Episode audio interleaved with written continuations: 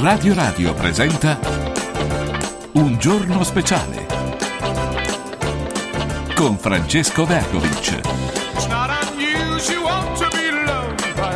Buongiorno a tutti, buongiorno 11, 9 minuti, oggi è mercoledì 27 dicembre, eh, ultimi giorni del 2023, tra poco si volta pagina, anno nuovo, insomma come sempre le nostre aspettative, è umano. E, e quindi gli uomini hanno il pensiero, nella migliore delle ipotesi, di aspettarsi qualcosa di meglio, siamo tutti così, eh, l'età c'entra poco, ecco perché non esiste mai un'età giusta per morire, perché secondo me tutti noi, e giustamente, eh, avremmo il desiderio di non finire mai, ed è credo un desiderio che io ho assolutamente, è stato sempre un cruccio quello di pensare che un giorno dovesse finire tutto, speriamo non debba accadere, no? Vediamo un attimo come si metteranno le cose. Allora, oggi è mercoledì e quindi a quest'ora l'appuntamento è consueto con Fabio Duranti che è con noi. Fabio, buongiorno. Buongiorno, buongiorno Francesco. Buongiorno, buongiorno, buongiorno. buongiorno. Arrivo sempre trafelato, trafelato. Eh vabbè, però insomma non è eh? una piccola corsetta, eh? non è che devi No, fare... no, no, ma perché sai, ci sono un sacco di cose sempre da vedere, da preparare. Sì, sì, Arrivano certo. ultima ora, ultime notizie eh, insomma, voglio dire, ce ne sono molte di cose da discutere. Come è andato il tuo Natale, visto che ieri non ci siamo visti? Benino, benino. Ah, Come diciamo benino? benino, beh, eh, voglio dire, benino, eh, uno si aspetta sempre molto di più. Eh, vabbè, benino, allora... benino, benino, no, benino, però, insomma, vabbè, non è andata ma poteva essere malino, invece è andata benino. Ah, già, già è qualcosa. Il tuo, il tuo come è stato? Bene, molto bene. Ah, molto bene. Cioè, beh, vabbè, perché no? Cioè, siamo qui, siamo in ottima salute, quindi sì, devo dire è andato molto così, bene. Cioè, eh, come possiamo... Eh, scusami, eh. caro... Perché oggi noi pretendiamo molto. Forse questo. Oggi probabilmente pretendiamo molto, forse, forse anche troppo. Questo, sì. Forse troppo. E quindi, eh, no, insomma, l'importante, quando hai una salute eh, che ti assiste per fortuna, eh, questa fortuna, devi dire sempre molto bene, caro Francesco, ah, perché ecco. oggi veramente la salute è una cosa fondamentale. Noi ce ne stiamo accorgendo, io vedo tantissime cose in giro, persone che sono preoccupate. Mi spaventa un po' la preoccupazione delle persone e posso assicurarti che, sai, questi giorni, giorni di Natale e di festa, e tu inevitabilmente incontri molte persone che durante gli altri giorni non incontri, no? Perché poi sei parenti, gli amici, le cose, eh, cioè, alla fine si incontrano. Il Natale è un'occasione per incontrarsi. Ecco perché poi al di là della religione, al di là dell'ideologia, al di là di tutto, eh, trovare dei momenti durante l'anno per incontrarsi eh, eh, con buoni propositi, poi c'è chi li mette in pratica realmente, chi no, io credo che chi li mette in pratica realmente lo fa tutto l'anno, no? quindi quella del Natale tutti buoni è una scemenza, però è per incontrarsi un'occasione importante. Eh, beh, devo dire che trovo molta preoccupazione. Eh, percepisco grandi preoccupazioni da parte delle persone, perché persone mh, eh, vivono soprattutto sulla salute sintomi strani, non sanno dare una spiegazione, né noi possiamo darne perché non ne abbiamo. Noi possiamo fare delle ipotesi, ma sono ipotesi. Eh, la scienza infatti si basa su ipotesi, tesi, teorie che poi debbono eventualmente essere mh, studiate, eh, poste all'attenzione dell'osservazione, degli osservatori qualificati, anche di quelli no, meno... E poi, e poi dopo un dibattito, dopo un'analisi che, dei, che viene svolta oggi anche con dei parametri aggiuntivi che servono a migliorare, a migliorare la, la, la, qualità poi delle risposte, eh, si arriva, no? Ok. Quindi se ne può parlare, eh, però la gente, ho trovato molta preoccupazione in questo senso, ok? Perché è dovuta un po' dai fatti reali, cioè da persone accadono delle cose strane, quantomeno bizzarre, ai nostri corpi, ai corpi di molte persone. Eh, e posso dirtelo perché ho visto esperienze anche di persone molto a me vicine che hanno avuto problemi eh, così improvvisi, bizzarri, inaspettati, eh, ai quali è difficile dare una spiegazione. E poi c'è anche il terrorismo mediatico, i media che fanno terrorismo volontariamente. Oggi vedremo anche delle cose in questo senso eh, perché la strategia è quella di terrorizzare, di tenere tutti sotto botta e, e di eh, mantenere altissimo il livello eh, di preoccupazione, di terrore, di ansia delle persone. Mentre una volta i media eh, facevano l'esatto contrario, cioè anche quando c'era un problema il problema veniva sminuito perché la popolazione doveva stare tranquilla, perché doveva produrre, eh, doveva produrre ma produrre cosa? Produrre socialità, produrre ricchezza eh, per se stessi, per gli altri, per la società, evoluzione. E quindi eh, preoccupare eh, la popolazione era una, addirittura una, una, cosa spregevolissima, vietata in certi casi, no? Eh, si tentava sempre di dire no, vabbè, ma poi ci pensiamo noi, no? ci pensa lo Stato, ci pensano i governi, ci pensano le organizzazioni che sono state votate o deputate a, a risolvere i problemi, cosa che nella maggior parte dei casi accadeva.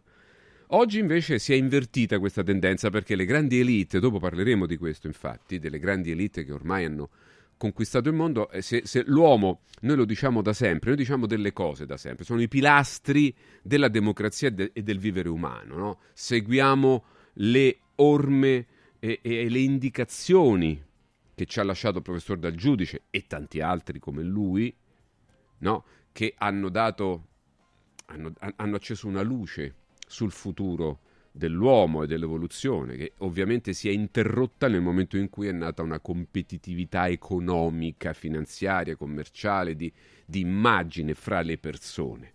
Quella competitività che una volta era sfogata nello sport, ecco perché la nobiltà dello sport, oggi invece accade viene, viene, sfogata nella quotidianità, nell'economia, se più fico, se c'è più soldi, più guadagni. Prima ti sentivo con Francesco Borgonova, c'era la classifica dei parlamentari ricchi, no? E si parlava di milioni come fossero bruscolini, cioè gente che guadagna milioni che... e persone invece che devono tirare la carretta alla fame. È difficile vivere in un mondo dove c'è chi guadagna milioni e milioni inutilmente perché poi non sai neanche come spenderteli, no? e gente invece che sta alla fame. Io, co- io credo che le persone debbano vivere bene nell'ambito di un mm, benessere normale, un normale benessere, ma oltre tutto quello che viene oltre è inutile. Oltre il tuo benessere personale, tuo della tua famiglia, tutto l'oltre è inutile. Per me è già inutile l'oltre, prima sentivo parlare di Renzi che guadagna 3 milioni l'anno, cioè in un anno soltanto tu hai guadagnato quanto lo stipendio di mia madre tutta la sua vita. Cioè, capito? Ma neanche. E quindi tu ti rendi conto che questa è una follia. Cioè, un, tra l'altro, uno che ha fatto il Presidente del Consiglio dovrebbe. Alcune attività, le consulenze, le cose dovrebbero essere vietate perché c'è ovviamente sia un conflitto di interessi che anche il fatto che tu, dalla tua posizione, è chiaro che puoi accedere no, a contratti. Diciamo che più, eh. è più terribile che eh, tante persone non riescano a sopravvivere. No? Questa è la prima cosa, secondo me. Eh. Che abbiano stipendi così bassi. Poi che qualcuno li abbia particolarmente alti è un problema secondario rispetto all'altro, secondo me, no? Beh, no, non è secondario, caro Francesco. Se noi accettiamo il unlimited, senza limiti, se noi accettiamo che tutto, past, che tutto è tutto possibile, vale tutto, e allora arriviamo dove siamo arrivati, dove quello che, voglio dire, la religione cristiana, addirittura i papi del passato, da Paolo VI in giù, eh, eh hanno, sempre, hanno sempre osteggiato, cioè la grande ricchezza in capo a dei singoli. Dopo sentiremo un intervento che stranamente, e devo dire anche eh, sorprendentemente, è stato diffuso da un programma mainstream, ehm, eh, proprio di una persona che ha fatto parte di, questi, di questa società di elite che si è distaccata e oggi ha aperto una sua startup di messaggistica eh, criptata eh, proprio per contrapporsi allo strapotere. Il problema, caro Francesco, è che se troppo denaro finisce nelle mani di un privato, di un soggetto privato che poi ne può disporre per esercitare un potere, ecco che la democrazia si va a far fottere. Questo è il problema. Il problema è questo. Cioè, la possibilità di influire economicamente e quindi sul da mangiare delle persone nella quotidianità non può essere in capo a dei privati. Il privato è a fini di lucro, soprattutto se quotati in borsa, pensa un po'. Quindi, oltre quando un privato raggiunge una soglia di ricchezza superiore a quello che lui può fare con quel denaro, perché dopo che tu hai una vita agiata, più che agiata, cosa puoi fare? Perché ti devi comprare 30 ville in tutti i posti più belli del mondo? Perché? Cioè, non ha senso. Perché ti devi comprare 10 jet privati? Ma che senso ha? Capito? Non ha senso. Ora tu dirai sì, questo vale per un singolo, però poi le aziende debbono crescere, svilupparsi, certo, ma anche quelle devono avere un limite, perché altrimenti diventano esse stesse una nazione, un potere gigantesco, cosa che infatti sta accadendo. Possono determinare qualsiasi cosa. Dopo sentiremo dalle parole eh, di, di, di, una, di una eh, diciamo, di una manager di altissimo livello di Google, che cosa è accaduto e perché se n'è andata.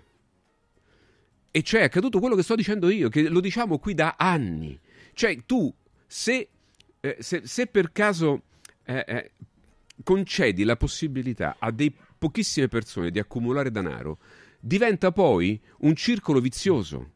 Cioè danaro chiama altro denaro, perché poi per fare alcune cose i motori di ricerca, le cosiddette intelligenze artificiali, tutti i sistemi di machine learning e di, e, e di automatismo, è necessario somme di... Se lo vuoi fare a livello globale monopolizzando, hai bisogno di somme di denaro impressionanti che nessuno può detenere.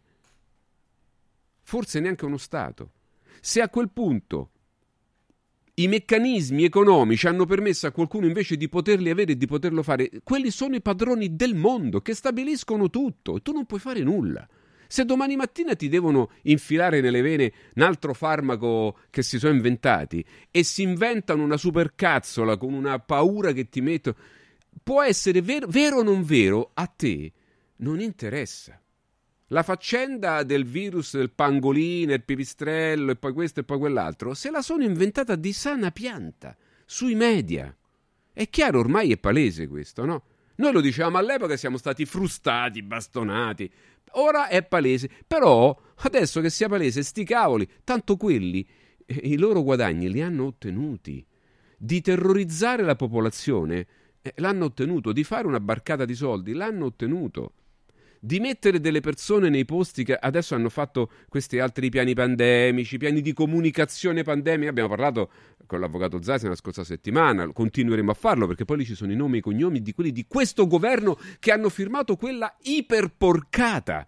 E noi abbiamo detto già la scorsa settimana che fino all'ultima goccia di sangue, nostro sangue, noi lotteremo contro una porcata, contro il fatto che tu hai messo nero su bianco che tutto quello che dici te è giusto e tutto quello che dicono gli altri è sbagliato, che esiste una sorta di ministero della verità. Abbiamo mostrato un filmato che, che Vanni ci ha portato dove c'è addirittura un'altissima rappresentante eh, delle Nazioni Unite che dice noi possediamo la scienza e quindi tutto quello che è diverso da quello che diremo noi va, va distrutto. Va bene? Cioè, Hitler diventa... Cioè, e Bellarmino, io ho fatto questi due esempi che conosciamo tutti, diventano due dilettanti in confronto a questi qui perché almeno quelli cioè, non avevano il potere economico che, che, hanno questi signori qua. Questi possono comprarsi le nazioni intere. E quindi è chiaro che noi siamo un po' preoccupati. E quando io incontro a Natale, come ti dicevo prima, amici, parenti, eccetera, e qual- molti di loro li vedo preoccupati per la loro salute e per un'incertezza, perché non sanno... Eh, eh, eh io devo dire che sì, sono felice di incontrare amici, parenti, eccetera, eccetera, però sono anche un po'... Eh, sono anche un po' triste perché vedo che non c'è più quella serenità di quando ci si incontrava 5, 10, 15, 20 o più anni fa, dove c'era un momento veramente di spensieratezza. Ecco, quella spensieratezza eh, sento che è stata persa, caro Francesco. Ecco, detto questo, abbiamo tante cose da dire, per cui magari presentiamo sì, i e anche ospiti. i nostri ospiti, mm. che come sempre il mercoledì sono il professor Giovanni Vanni Fraiese, endocrinologo e docente all'Università degli Studi del Foro Italico di Roma. Eccolo, Vanni. Vanni, buongiorno, benvenuto. Buongiorno Francesco e buongiorno a tutti e Ciao. il professor Alberto Contri, docente di comunicazione sociale, anche lui Alberto in esterna. Buongiorno. Ciao Alberto, buongiorno. Buongiorno Alberto. Ehi, dove sei? Sei in montagna? Eh, sono venuto, visto che mi piace il rischio, sono venuto sul mio vulcano, sono ah, Stromboli, a Stromboli, giorno. Stromboli, cioè, Abbiamo bravo. fatto un colpo di vita, ha preso l'unica nave che adesso c'è solo una volta alla settimana da Napoli Eh. Eh, c'è un bel sole, devo Bello, dire, sì. si sta schiarendo. Sì, Questo sì. che vedete alle mie spalle è proprio il vulcano. Eh sì, pe- sì, poi tu hai messo la sfocatura, eh, però... di- di- No, di- no, sì. no, Ah, no, perché è sto tele- parlando dal cellulare, non ho Ah, sfocato molto... niente. È, è sfocato perché... Forse, no, no. forse se- è, è l'iPhone 15 che fa Eh, sì. sfoca lo sfondo, dovevo ritoccare qualcosa, ma non sono capace Eh, ancora. vabbè, ma voi vi comprate sta Geggi qua che non... Vabbè, no, no, no, ma lui Che giustamente dobbiamo lo sfoga dietro perché è- è- sei tu a fuoco... Perché prende Eh, il primo piano. Eh esatto, certo, il certo, sei tu a piano. fuoco e giustamente lo sfondo è per via Esatto. dell'ottica... Non so come si fa per fare tutto Per a fare fuoco, tutto. ci Lascia sarà c'è stare. sicuramente un- un'impostazione. Ma Guarda, per, per mettere a fuoco il tuo vulcano basta che tu ti sposti un attimo e quindi lui inquadra solo il vulcano e vedi che, e vedi che ecco, se, se- se esci fuori dalla, dalla cosa, eh, vabbè, si vede sempre sfogato, però, però è lui. Vabbè, si riconosce che è. Stromboli, dai, è bellissimo, bellissimo. Grazie. Senti, no, sentivo quello che dicevi, Sì. purtroppo è un problema veramente gigantesco ed è, ed è- allora, come tu hai detto, quei disgraziati che hanno firmato sostenendo anche di averlo migliorato addirittura Sì. e poi, eh, e poi la mannaia si sta stringendo sempre di più. Ah, eh, e tu hai parlato della paura, stamattina c'è un'intervista di Kevin Spacey sulla verità Sì, sì, che vuota un po' il sacco e dice proprio adesso non- un tempo c'era la speranza, adesso c'è solo paura, fear, fear, fear, fear, paura, paura, paura, paura. Mm, mm, Eh, mm, e quindi dice eh, eh, solo dobbiamo aspettarci dei grandi attori. L'altro giorno Anthony Hopkins ha detto non se ne va più di questo fascismo della woke culture, se esci fuori dai binari sei rovinato. Eh, e quindi dobbiamo aspettare che gente dello spettacolo, però una volta denunciato, una volta fatto, come si fa? Io mi domando come si fa. a- a- a- anche questa storia delle denunce eh, fatte da- da- da- nella speranza che qualche magistrato intervenga, migliaia e migliaia di denunce vanno a finire in niente perché i magistrati non intervengono. Quindi qua non lo so. Io, Perché hanno, capito, veramente- eh, beh, perché hanno capito Cioè- che il primo, perché hanno capito che ne puniscono uno per educarne cento Eh, certo, e hanno eh, capito certo. che se qualcuno si azzarda a mettere in pratica la Costituzione eh, viene immediatamente certo. segato, mandato chissà dove e compagnia cantante. Qui veramente c'è solo, c'è solo la rivolta armata, non si capisce bene di cosa, di buon senso, di senso critico se non altro. Io non sono così positivo purtroppo perché vedo che stanno correndo in tutte le maniere e poi voglio dire c'è quest'altra tesi molto interessante che io trovo molto interessante. Io devo dire che lo sapevo da due anni ma non osavo parlarne. Allora è stata pubblicata la lista di tutti quelli che eh, sono stati alle Isole Vergini alle Virgin Island, lì nel resort del famoso Epstein. Sì. E, e ci sono tutta la politica americana, tra l'altro soprattutto Democrat, e poi praticamente Hollywood quasi al completo. Sì. E, ehm, e non solo. Allora, oh, c'è un whistleblower che dice: Guardate che ehm, il fatto che nessuno dei governanti del mondo osa andare oltre a una denuncia generica delle- de- del genocidio di Gaza, che ormai è tale, perché sono tutti ricattati, perché si sussurra da tempo, diciamo che si sussurra, va così non ci impelaghiamo troppo, che que- questo era noto però, che dietro ogni camera, ogni specchio di ogni camera del resort c'era una telecamera Mhm. e che questo resort fosse gestito direttamente dal Mossad, si sussurra, Mm. e che lo stesso Epstein e la stessa Giuffre e quell'altra anche, eccetera, eccetera, fossero addirittura agenti del Mossad, allora, i quali ricattano praticamente tutti i potenti del mondo, Mm. che in larga, tutti, insomma, in larga parte, che pare che avessero sto vizietto di andare, di essere pedofili.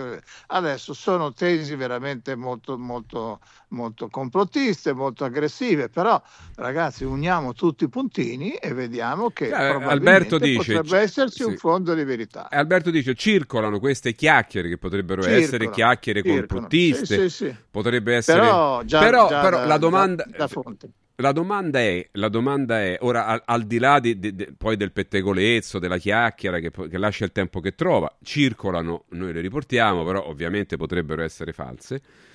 Eh, però la domanda è: ma che ci andavano a fare tutti questi? Cioè, voglio dire, che andavi a fare? Che vai a fare? Cioè, allora, al di là delle chiacchiere poi successive, perché esatto. poi la gente monta, la domanda, no? Dice: domanda, Ah, visto che sei, ti ho visto come qui a Roma, no? Una volta dice: Ti ho visto passare in quel posto dove c'erano magari le prostitute. Che ci stavi a fare? Guarda, veramente quella è la strada che mi porta Passavo magari no passavo di lì perché dovevo andare là e non è che io faccio un giro Esatto. Però poi Ma lì voglio dire, nasce la chiacchiera sono, però ci sono carte che dicono che Clinton c'è stato 23 volte su questo aereo sì, sì, che era vabbè, un ma bordello ok, viaggiante. e che era un bordello Allora, viaggiante. Beh, allora, benissimo. Allora, la domanda è: che Eh, ci andavi a eh, fare? Se è vero, se è fare? vero che ci... Allora, domanda: se è vero che ci andavi, e pare vero perché nessuno ha smentito queste carte che girano.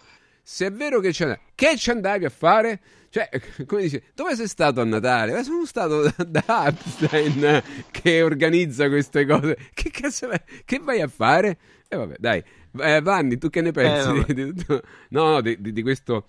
Eh, an- Uniamo i puntini, uniamo Uniamo- i eh. puntini come la settimana enigmistica. No, no, dico su questa storia del- dell'arricchimento fo- senza limiti di alcuno che noi stiamo urlando da anni, che quindi l'unica strada a nostro parere è il giubileo, perché adesso a questi soldi come glieli levi? Cioè, voglio dire, perché qua, su- qua si può discutere di tutto, cioè buttiamo via i pezzi di Costituzione, supercazzole, eh, non si può invocare la libertà, abbiamo sentito da qualcuno, eh? Da A qualcuno. proposito, no, scherzo, me la- non me la Dai, posso che Vanni tenere. Ho, ho letto l'altro ieri, eh, lo sapete l'ultima? Bill Gates e Soros Eh. hanno- stanno investendo moltissimo nelle società di tamponi. Ah, di tamponi. Pensate eh, un po'. Significa arriveranno di nuovo i tamponi. Vabbè. Hai capito? Eh, sì, sì, Eh. stanno pre- Vabbè, vediamo se sarà vero.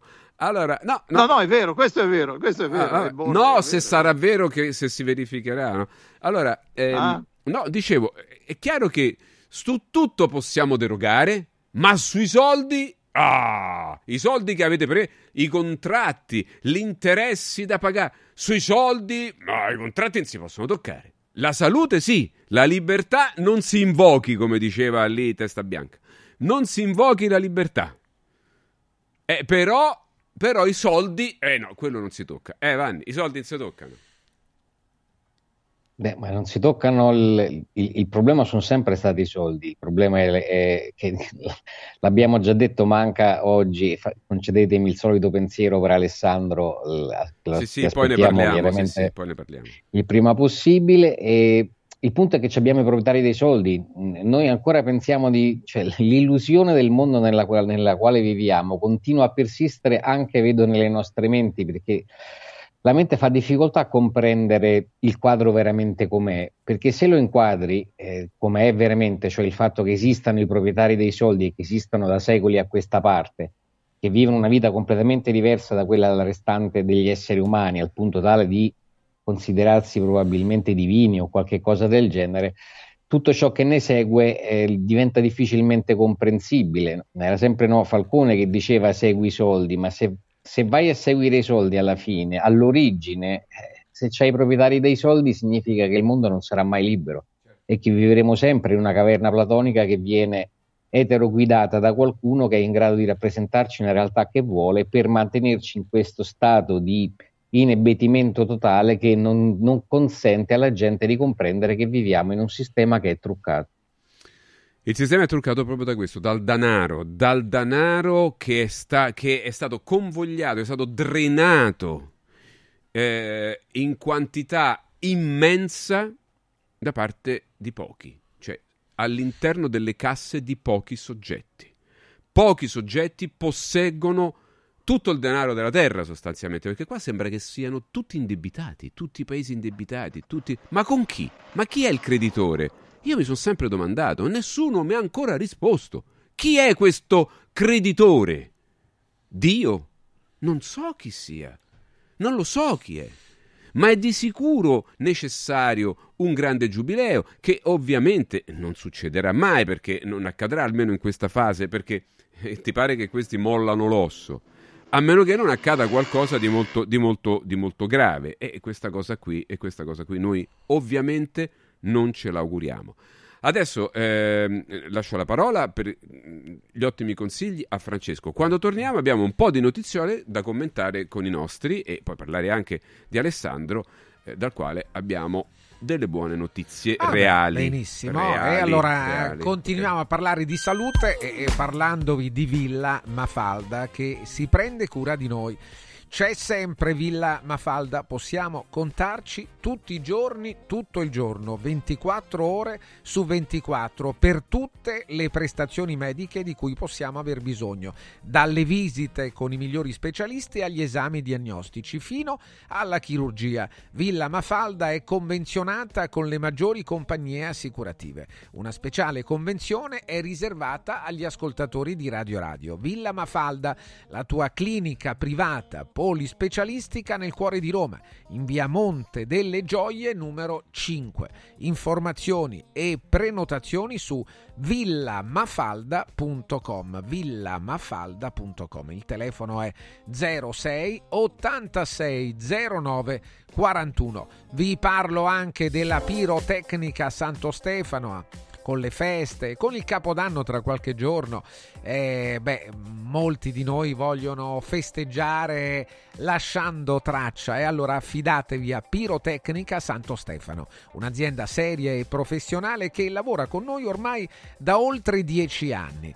Alla Pirotecnica Santo Stefano trovate un vasto assortimento di fuochi d'artificio a prezzi imbattibili, razzi, torce, fumogeni e tanto altro, tutti sicuri e garantiti dal marchio CE. La Pirotecnica Santo Stefano vi aspetta a Roma in zona Centocelle, via dei Gelsi 23 e poi anche in zona Roma Nord, Prati Fiscali in viale Ionio 321. Vi do un numero di telefono per tutte le informazioni 06 64 82 94 83 64 82 94 83 pirotecnica santostefano.it Segui un giorno speciale sull'app di Radio Radio.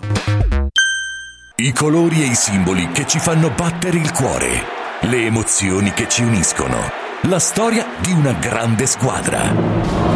Tutto questo in un oggetto unico ed esclusivo, un'edizione limitata e numerata. È arrivato 1928, l'occhiale ufficiale del Frosinone Calcio che celebra l'anno di fondazione della squadra. Uno degli esclusivi 1928 pezzi può essere tuo. Scopri come su www.occhialiincantiere.it o nello store di Frosinone. Vediamoci da Occhiali in Cantiere.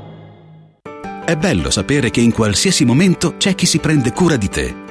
Villa Mafalda c'è sempre. Per la salute della mia famiglia mi affido a Villa Mafalda, dove è possibile eseguire tutte le prestazioni mediche di cui abbiamo bisogno 24 ore su 24, dalle visite con i migliori specialisti agli esami diagnostici fino alla chirurgia. Villa Mafalda, la tua clinica privata polispecialistica nel cuore di Roma. Villa Mafalda è in via Monte delle Gioie 5. Info e prenotazioni su villamafalda.com. Convenzionata con le maggiori compagnie assicurative. Una speciale convenzione è riservata agli ascoltatori Radio Radio.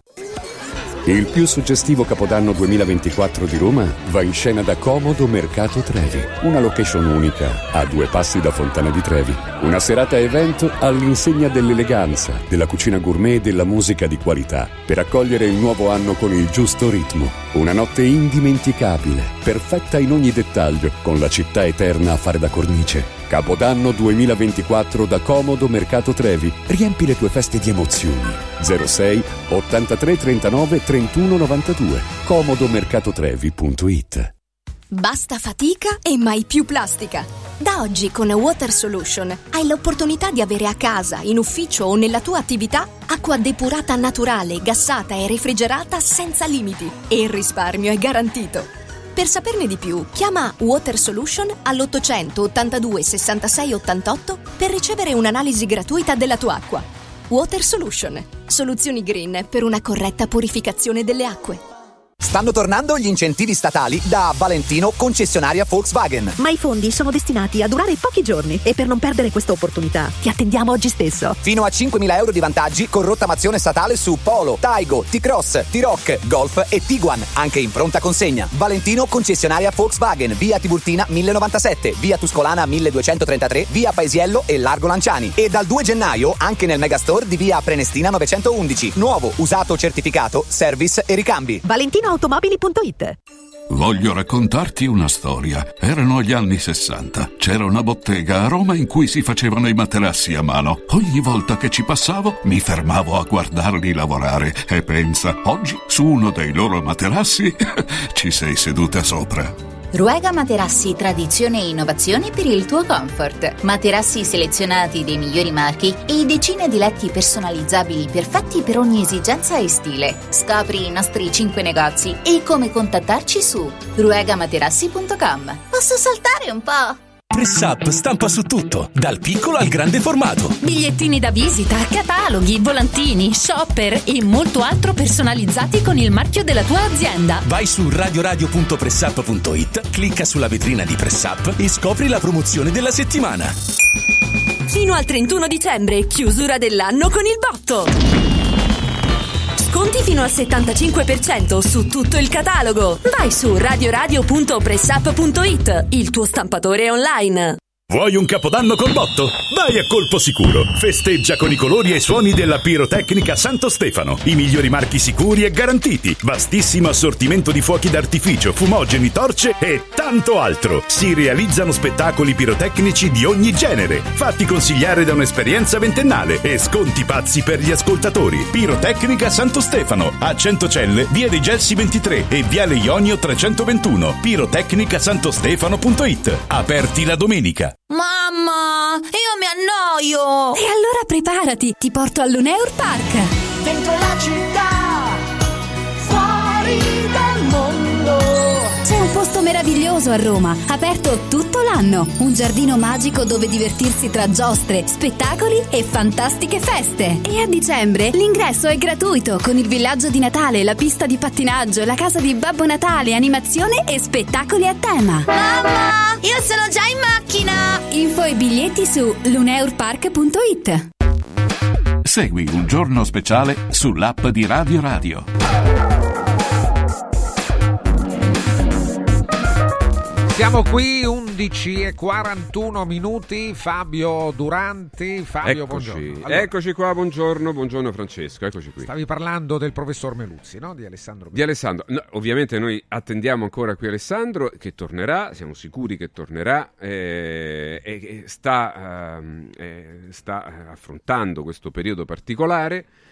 Eh, crediamo che sia veramente in buone mani perché comunque eh, i segnali di ripresa ci sono. E io ecco posso dire eh, perché noi avete visto abbiamo evitato quelle speculazioni che a me devo dire sinceramente danno anche un po' fastidio perché oggi tutti che si affrettano a cercare di dare notizie in rete per, sempre per, per qualche click per qualcosa e devo dire ragazzi che veramente questa storia questa storia dei like, eh, dei, dei- dei soldi che qualcuno ci può fare, anche due spicci, dice sai, per uno anche 50 euro, 100 fanno comodo. Ragazzi, è, è di uno squallore che io mm, rabbrividisco. Ecco quello che non, non- non dovevamo vedere, cioè tutte queste cose, dare la possibilità a chiunque di poter speculare.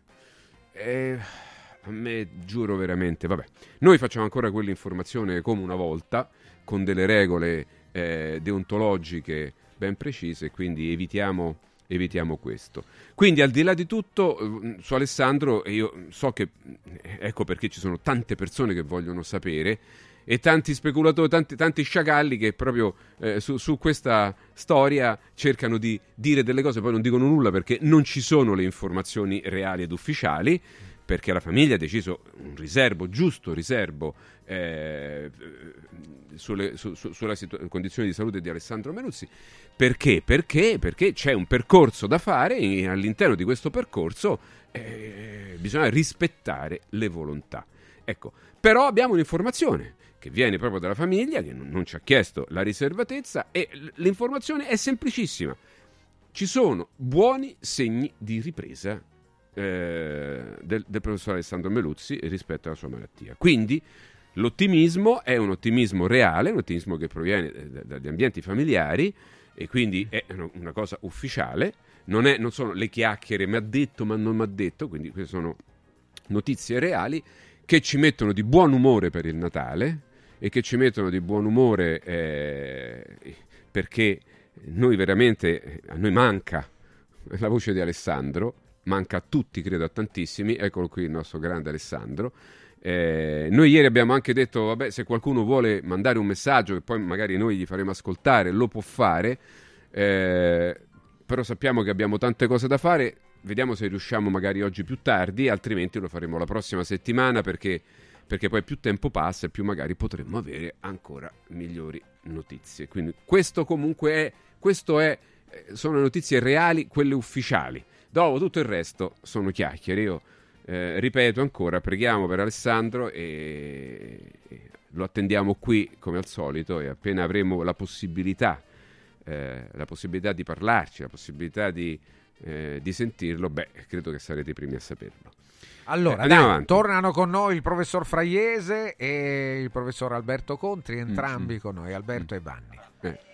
Eh. Beh, insomma, voglio dire, eh, beh, siamo contenti, almeno abbia- abbiamo una fonte ufficiale che ci dice una buona notizia su Alessandro, dai. eh, eh.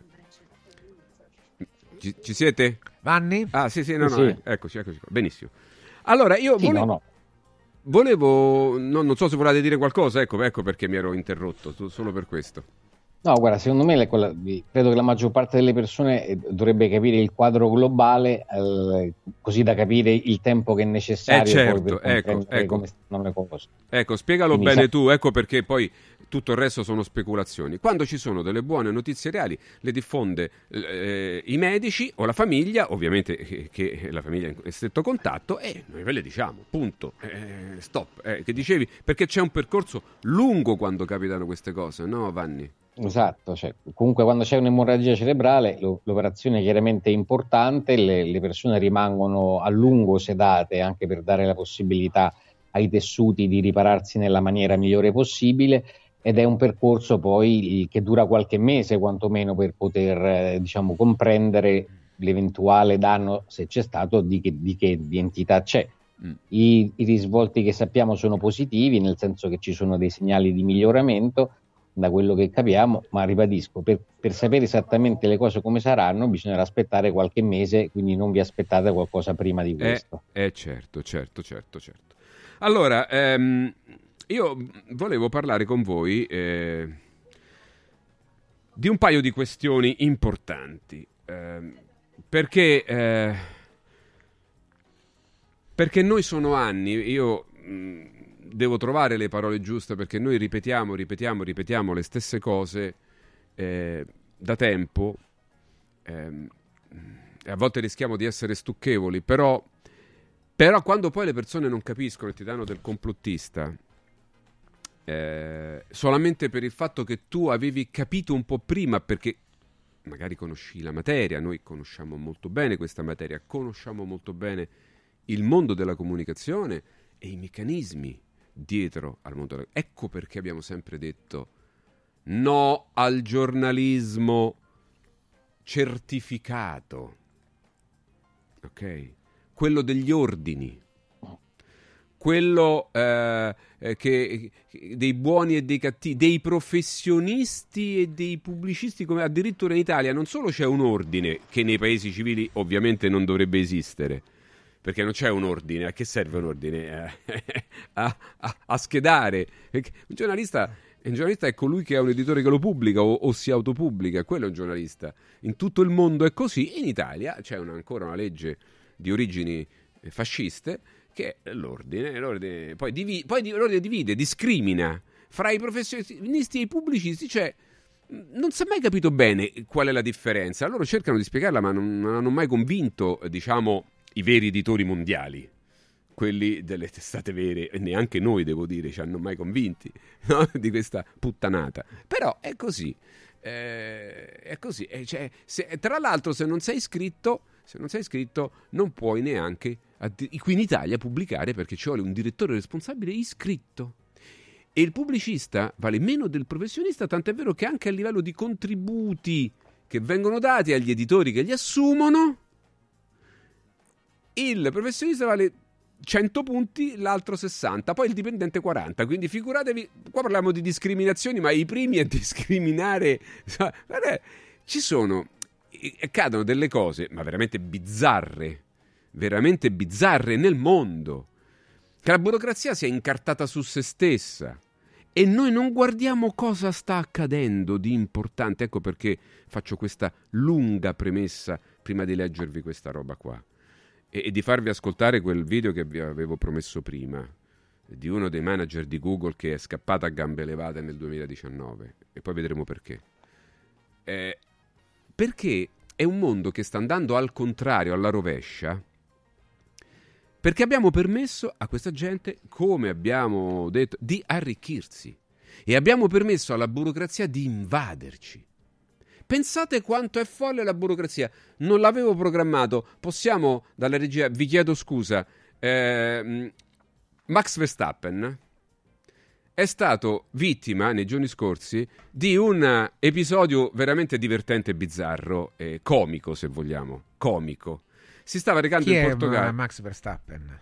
Oddio, eh no, ragazzi. diciamolo, eh, eh, Fabio, scusa, fai un nome così, non è che tutti lo conoscono. Max Verstappen è, è- è tre volte campione del mondo di Formula 1. Ah, vabbè, un Ok. pilota di Formula 1. Ok, è un pilota di Formula 1, tre volte campione del mondo.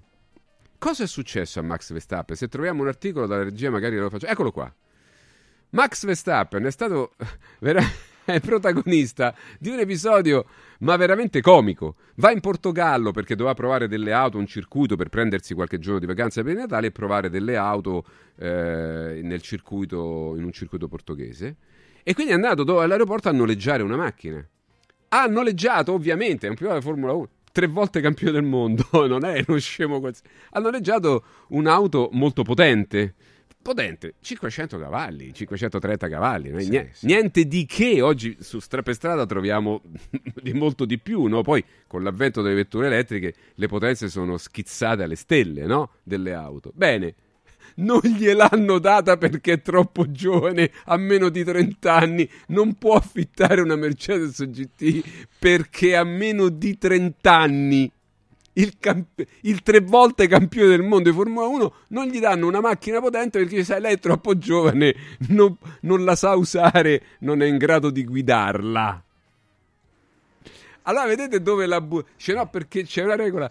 Ah, vedete dove la burocrazia eh, fa cortocircuito? Come? Sì. No, no, no, sì, sì, abbassate questi volumi sotto che c'è qualcosa.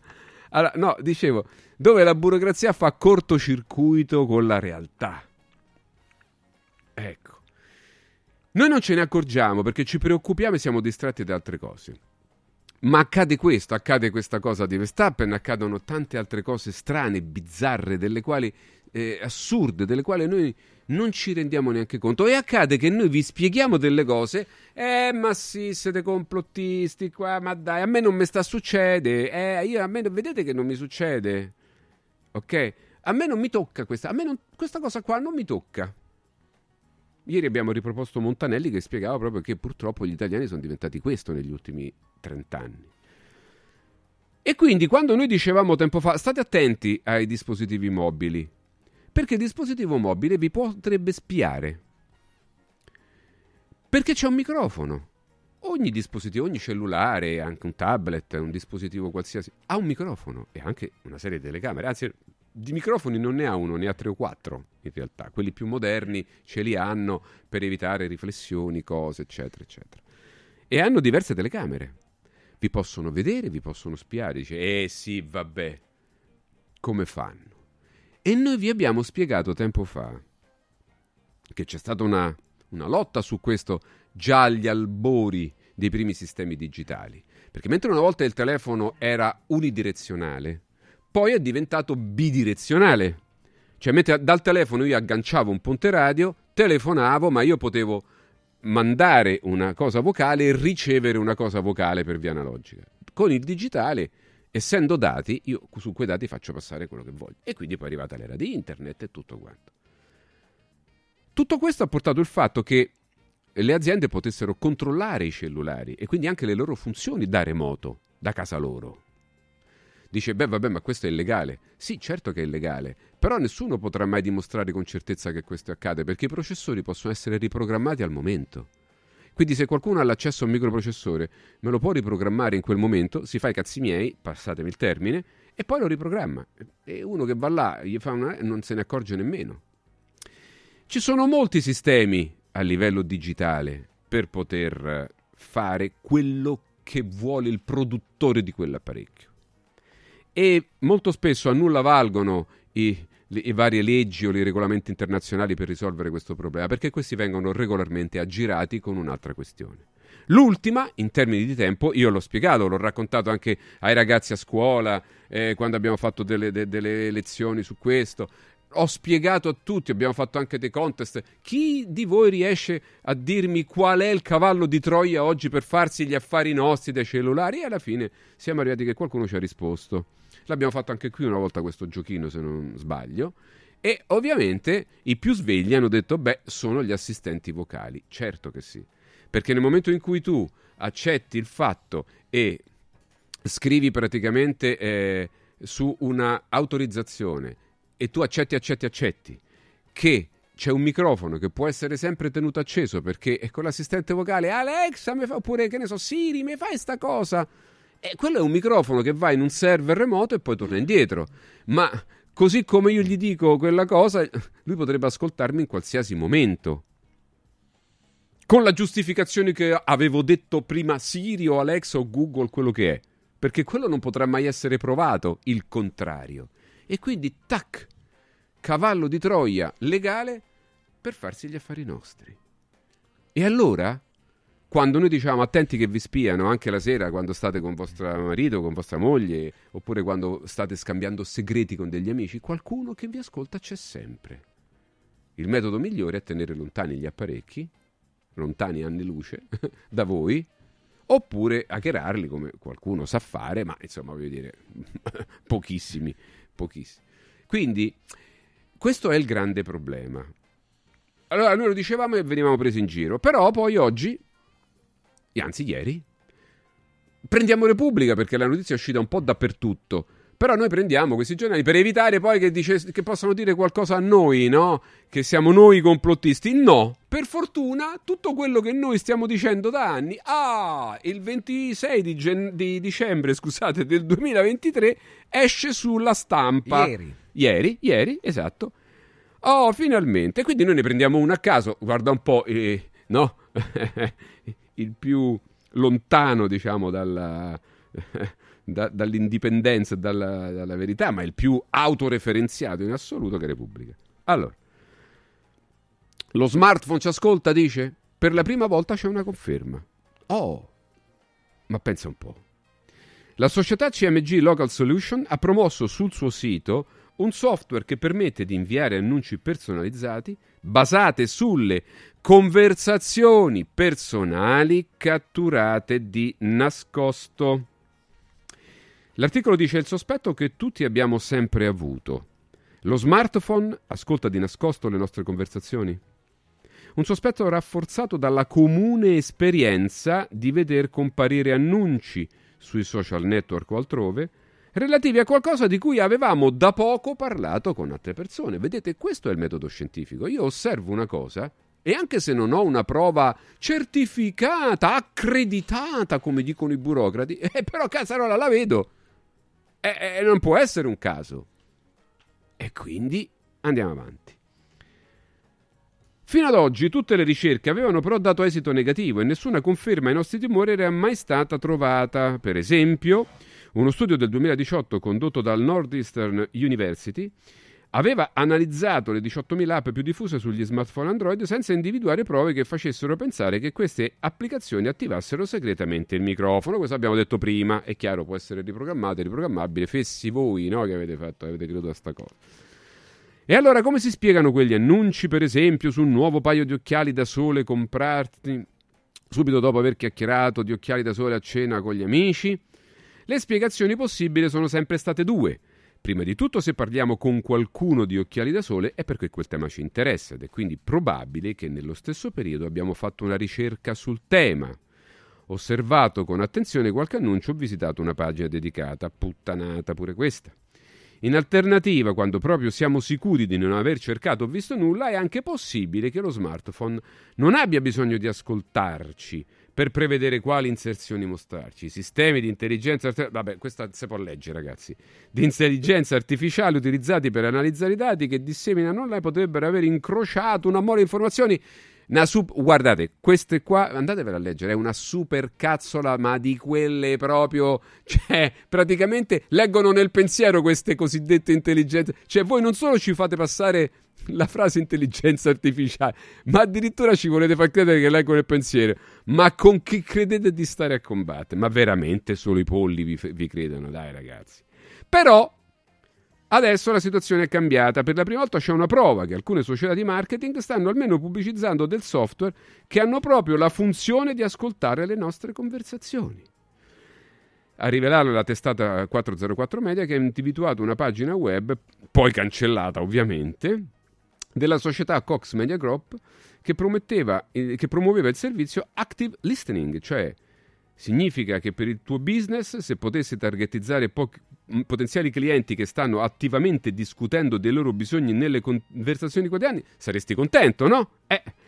E quindi, e quindi tutto questo sta accadendo. Poi l'articolo si sofferma proprio sul fatto che l- alcune app possono fare questo, perché è stato chiesto anche ai responsabili, e quindi eh, dicono, beh, eh, comunque questo qui ormai è legale perché noi accettiamo Accett- ecco, vedete, ma è legale ascoltare di nascosto le nostre conversazioni? Scrivono nell'articolo. A questa legittima domanda risponde sempre il sito di CMG. Pensate che questi addirittura si giustificano dicendo sì, sì, è del tutto legale che i telefoni e gli altri dispositivi ti ascoltano. Sentite bene, polli. Ciò avviene perché i consumatori danno di solito il loro consenso quando accettano i termini e le condizioni dei software o delle app che scaricano polli, siete polli se fate questo. Io l'ho detto mille volte, poi voi dite a me non me ne frega niente, per me possono pure sentire il mio telefono. Bene, che v'ascoltino sempre e comunque non ho niente da nascondere, perfetto, andate avanti così. Come a Roma si dice state bene così, per dire vabbè, ho capito, sei incredibile, state bene così. Perché se non avete capito che il mondo sta cambiando proprio perché ci sono persone che hanno la contezza dei nostri movimenti e sulla base di quelli sferrano un attacco di dominio, beh allora è giusto che siamo dominati. Alberto e Vanni su questo argomento, grazie. No, una cosa veloce purtroppo, a proposito di smartphone, mi sta finendo la batteria, Ah, ecco. quindi vi devo salutare. Ecco. Contemporaneamente ho letto che questa funzione si può disattivare, però adesso devo proprio andare perché ho 4 secondi di batteria ancora. 4 secondi Mi di spiace. batteria. Eh vabbè, eh, vedi, Ciao. vedi. Ciao, ciao, ciao Alberto, ciao, Ciao, ci ciao, sentiamo, ciao, ci ciao. sentiamo poi. Eh, Vanni, te non c'hai questi problemi, vedi, vi comprate questi apparecchi eh, senza rifare i nomi che scaricano le batterie. Sono l'ultimo modello, ma quello trinca, ciuccia. E quindi ciao batteria. Dai, Vanni, dai. Ma guarda che, il- cioè, che Orwell, quan- quando, parlava no, della televisione all'interno delle case che avrebbe spiato, eh, siamo andati estremamente oltre. Ricordatevi che queste sono tutte tecnologie che comunque a noi sono arrivate dopo essere state in realtà utilizzate prima a livello militare. Eh, sono, sono cose che sono oramai abbastanza chiare, ma intanto perché esperienza di chiunque, credo appunto che tu parli di qualunque cosa e dopodiché ti arrivano gli annunci e quindi è abbastanza ovvio al di là di arzigogolate spiegazioni. Ma il vero punto è che siamo in, in un'epoca di sorveglianza totale e non basta mai. Come vedete, adesso vogliono mettere le telecamere, già ci sono, chissà quante ne metteranno, con riconoscimento facciale. In più sanno dove stai, in più possono accedere al microfono, magari possono accedere al video, via, una società di un controllo totale che in qualche maniera abbiamo semplicemente passivamente accettato. Difficile però tornare in qualche maniera indietro perché eh, tu prova a rimanere senza telefono per un paio di giorni e, e- e ti accorgi che l'interazione col mondo diventa estremamente complicata. Di fatto hanno creato una sorta di estensione di noi stessi nel, secondo il solco del progetto che loro tanto piace, di no, interazione tra uomo e macchina sempre più pervasiva, fino a che non diventeremo noi stessi collegati in qualche maniera all- all'internet o a chissà che cos'altra cosa.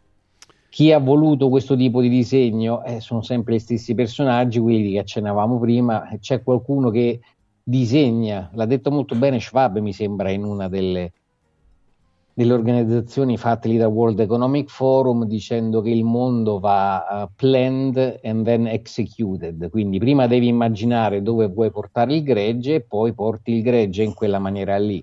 Gli strumenti di coercizione li hai, gli strumenti di eh, comunicazione li possiedi, di fatto possiedi il, la, la ricchezza del mondo e quindi realizzi quelle che sono le tue visioni. Il problema è che in questa tipo di visione del mondo, ciò che la gente vuole non conta assolutamente niente e non è mai contato assolutamente niente.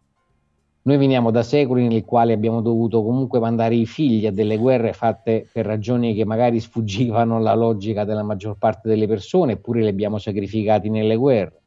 Poi siamo arrivati a dover sacrificare in qualche maniera i figli alle vaccinazioni per proteggere i nonni e nel frattempo tutto va avanti nella stessa direzione. L'unica cosa che continuiamo a provare a fare in qualche maniera è quella di dire alle persone guardate, svegliatevi perché il mondo non è quello che voi immaginate e se non prendiamo consapevolezza di questo continueremo ad andare in quella direzione finché incredibilmente si realizzerà evidentemente questa fusione tra l'io digitale e l'io analogico come dicono delle persone per portarci in questo brave new future nel quale saremo tutti quanti ancora più connessi a nulla e ancora più tristi e schiavi.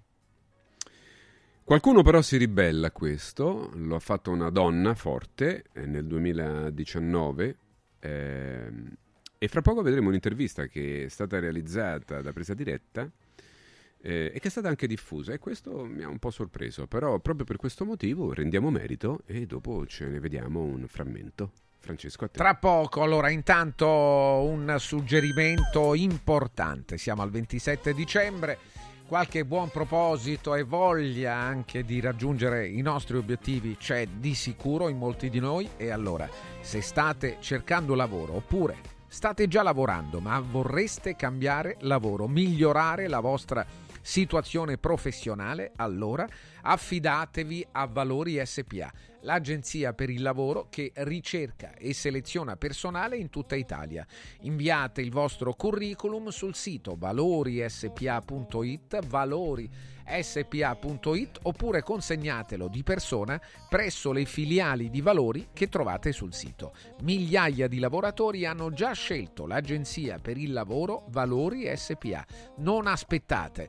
valorispa.it telefono 06 6227 90 54 6227 90 54 La vetrina di Press Up. Press Up, azienda leader della stampa online, stampa su tutto dal piccolo al grande formato. Sul sito radioradio.pressup.it trovate una vasta selezione di profili e di prodotti per regali unici e originali, cover, plaid, palline, tazze che potete personalizzare con una foto o una frase di auguri. I prodotti, gadget sono tantissimi, anche se non avete un'idea precisa, anzi, soprattutto soprattutto se non avete scelto ancora su cosa fa stampare un nome, un logo, un marchio, un'immagine, andate a vedere radioradio.pressup.it e ascoltate bene.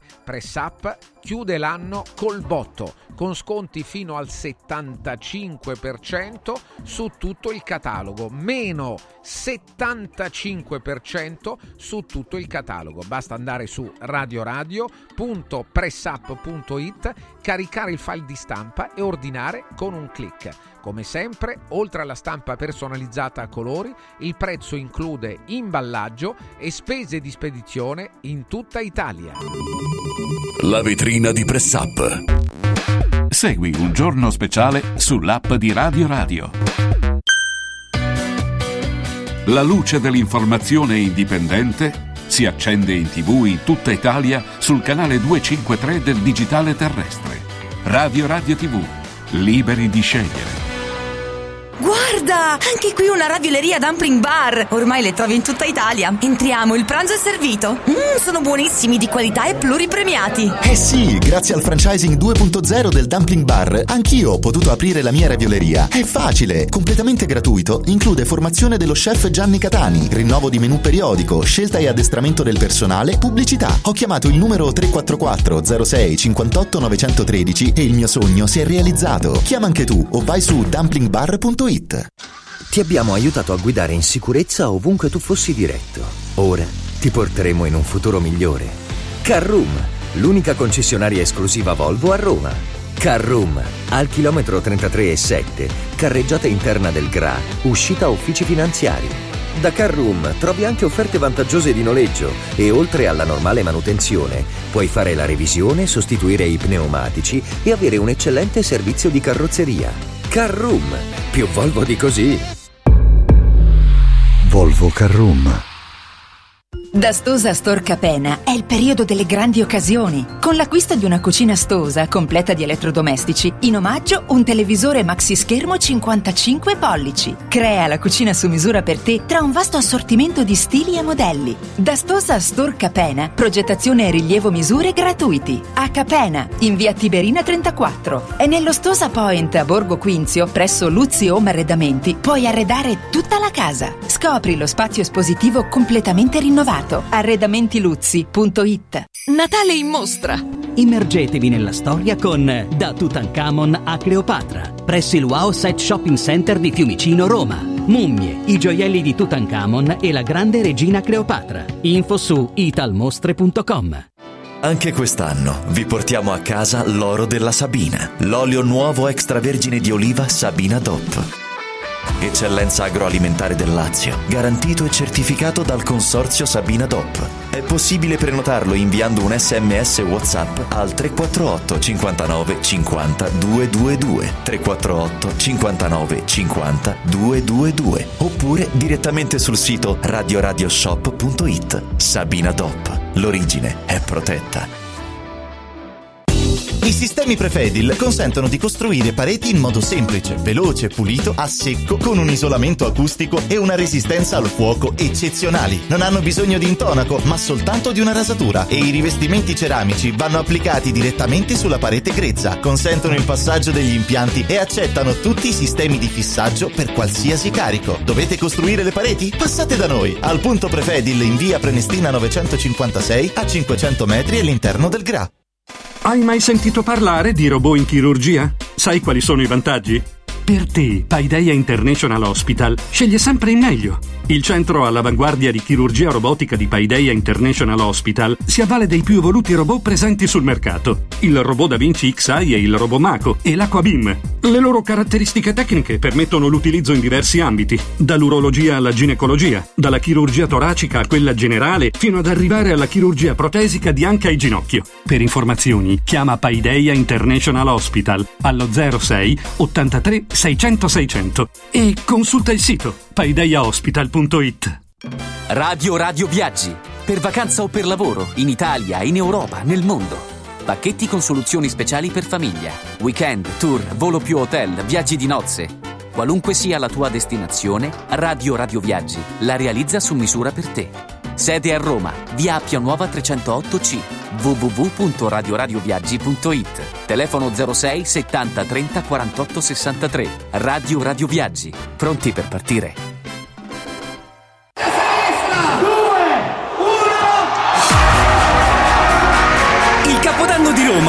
Cinecittà World. 10 feste, una location. Vieni a Cinecittà World, il più grande villaggio del divertimento. 8 cenoni, 40 attrazioni, 4 discoteche, 6 spettacoli dal vivo. Concerti di Achille Lauro, Che Pechegno, Corona e tanti altri. Mezzanotte con i fuochi d'artificio. Biglietti da 40 euro su cinecittàworld.it.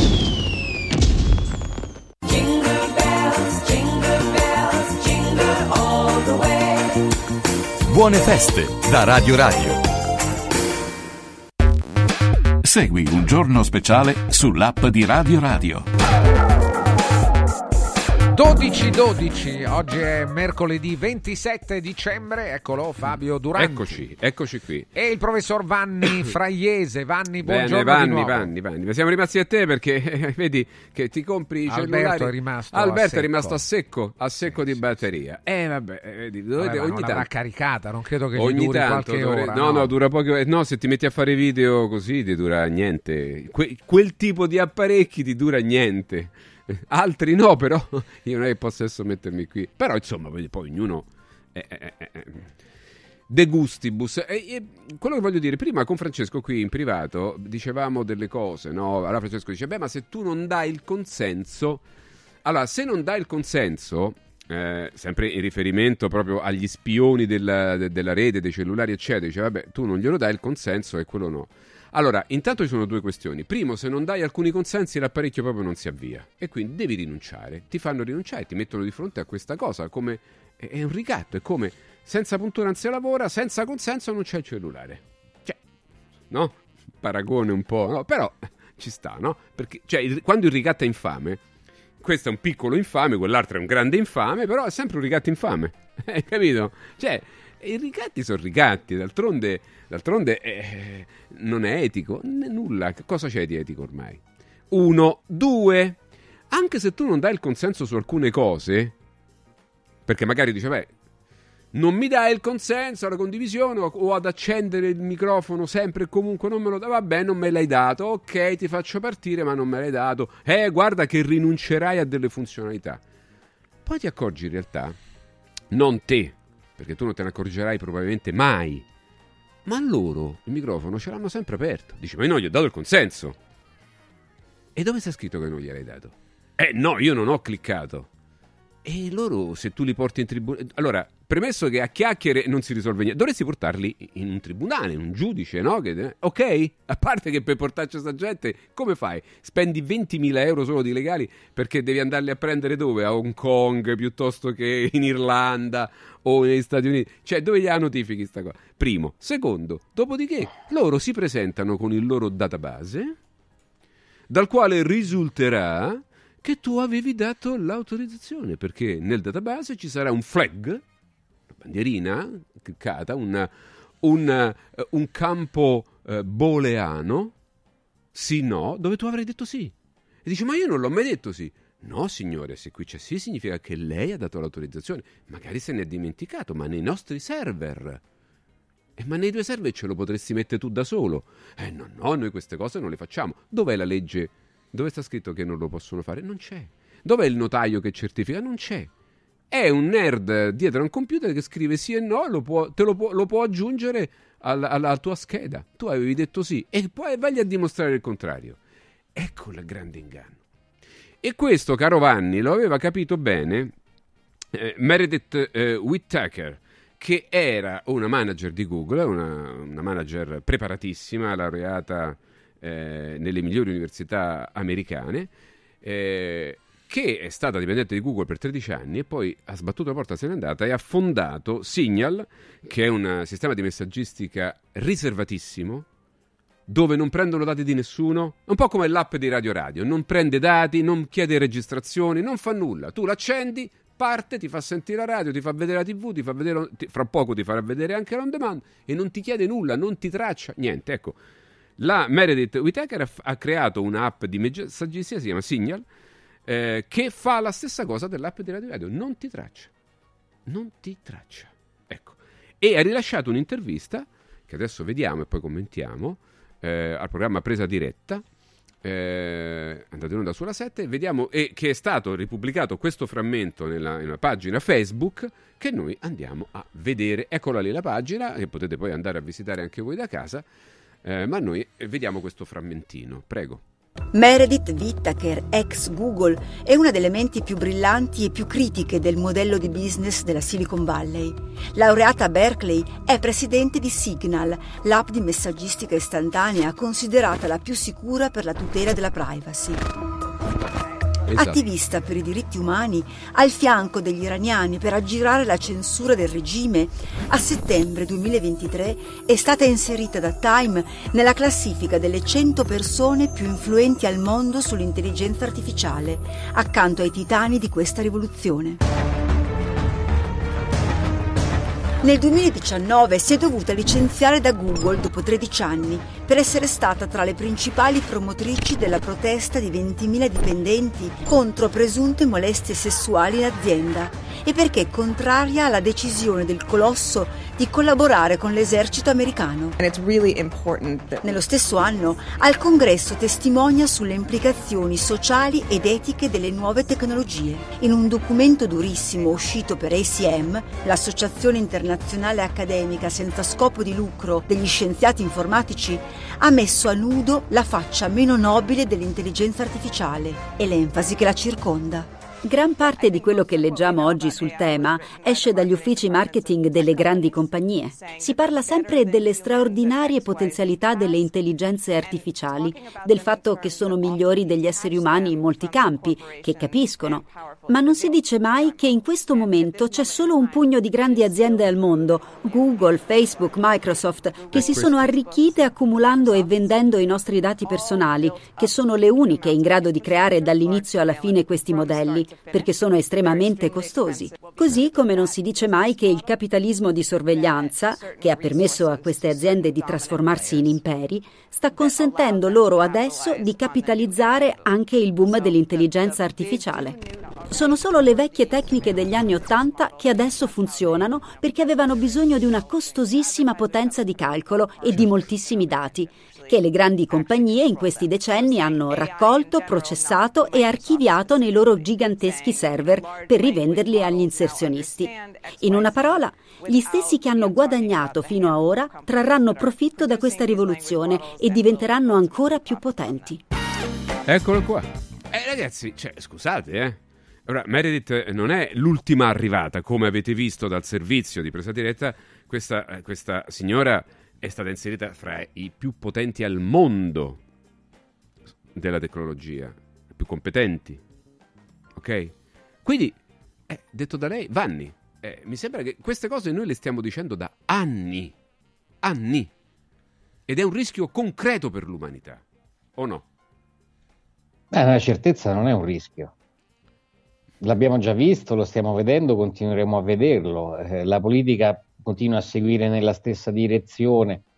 Non c'è destra, non c'è sinistra, non c'è una visione dell'essere umano che sia di tipo differente. Sembra che siamo diretti su, questa, su questo crinale che continua a scendere e, e, e, sempre più veniamo imprigionati, come dicevano a Matrix, no? in una gabbia eh, che, di cui tu non riesci a vedere le sbarre, ma nel, nella quale sei imprigionato dentro costantemente monitorato, costantemente eterodiretto e in qualche maniera l'unica cosa che c'è da fare è eliminare le sacche di resistenza di pensiero libero, cosa che verrà fatta sempre di più, è già stata fatta in questi tre anni a livello della cosiddetta verità scientifica, che poi di vero non aveva assolutamente niente, ma era solamente una, una collezione di, di, cose francamente false e, e, dette, e dette proprio, cioè bugie dette sapendo di mentire eppure sono riusciti a guidare la gran parte della popolazione, per esempio, verso scelte di paura eh, e di non consapevolezza della verità, semplicemente vietando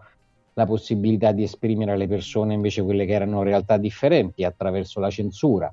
Sappiamo che a livello europeo tutti questi dati non solo verranno continuamente gestiti, ma che si cercherà di implementare algoritmi che impediranno la diffusione di contenuti non consoni a quello che in qualche maniera sarà propagandato in quel momento, è tutto scritto, è tutto già delineato. Il problema è che la gente accetta tutto questo passivamente. E guarda, tutto parte, tra l'altro, secondo me, Francesco ha aperto uh, la puntata, non, non, non, ci siamo soffermati neanche un secondo citando un argomento tabù per l'umanità, che è la morte. E mi ha colpito perché ha detto, mm, speriamo che questa cosa non mi accada, che è una sorta di eh, pensiero segreto che ha la maggior parte delle persone e invece il problema nasce proprio da lì. Allora, caro Francesco, volevo informarti, avvisarti che morirai. Sì, sì. Eh, no, vorrei dirtelo, guarda, non, stai tranquillo, muori tu, muoio io, mu- mu- per fortuna moriamo tutti, anche perché se uno osserva questa vita intanto per quello che è proprio appunto, non è che vedi scintillare una serie di valori che dici guarda, è talmente meraviglioso vivere qui perché non fai altro che vedere bellezza intorno a te, gesti di gentilezza, gente che non sopraffa gli altri, chi aiuta il più debole, eh, la bellezza dell'amore, dei rapporti umani, delle amicizie. Per cui dici come faccio io a lasciare andare tutto questo, capito, per poi tornare in un nulla. Eh, ma da quel nulla dal quale siamo venuti non è un nulla tanto per iniziare perché è la scienza che vuole farci credere che dal nulla si è generato il tutto. Quindi l'unica cosa che è sicura è che noi non solo moriamo, ma che torniamo da dove siamo venuti. E a quel punto diventa importante come abbiamo vissuto le nostre vite, che cosa abbiamo fatto, se abbiamo ceduto alla paura, se abbiamo voluto controllare le altre persone perché ci riteniamo superiori ad esse. È il significato stesso dell'esistenza che viene completamente stravolto attraverso questa riduzione eh, del, dell'infinito analogico, se volete, invece a un digitale controllato. E l'essere umano deve andare in quella direzione lì, sempre più burocratico, sempre più controllato, sempre più eterodiretto.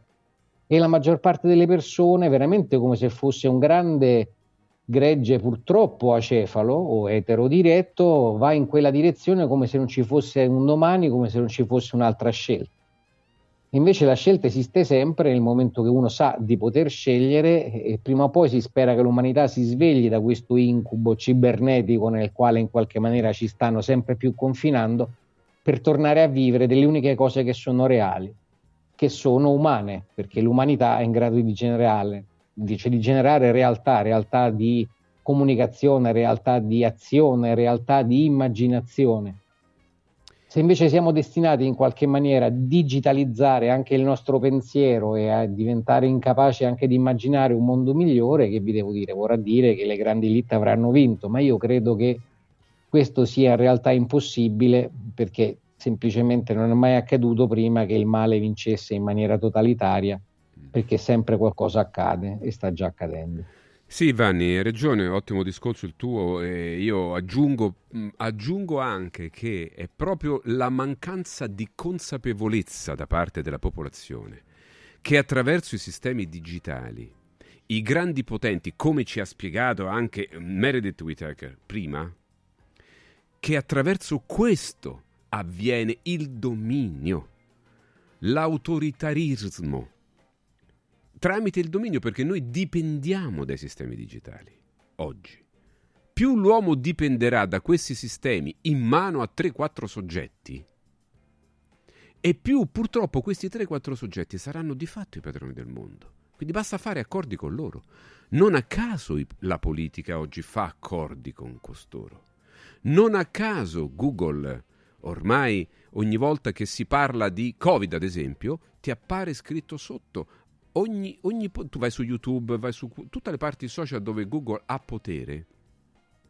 Quando si discute, ti appare sotto il messaggio. Se, se vuoi sapere notizie sul Covid corrette, vai sul Ministero del. Eh, eh, scusa, ma che, do, dove sta scritto che il Ministero mi dà informazioni? Cioè, è la politica quella. Però ha fatto un accordo. E perché uno Stato fa un accordo con un privato che detiene il monopolio della comunicazione digitale per portare sul sito del governante di turno l'utente che sta navigando in rete per conto suo. Perché lo fa? È chiaro che c'è un accordo.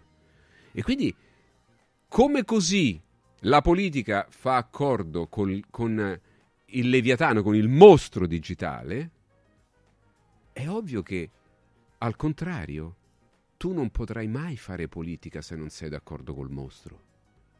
Non potrai mai farla, perché non arriverai mai lì. L'accesso ti sarà impedito tu cur, caro Vanni. Questo bisogna spiegare alle persone.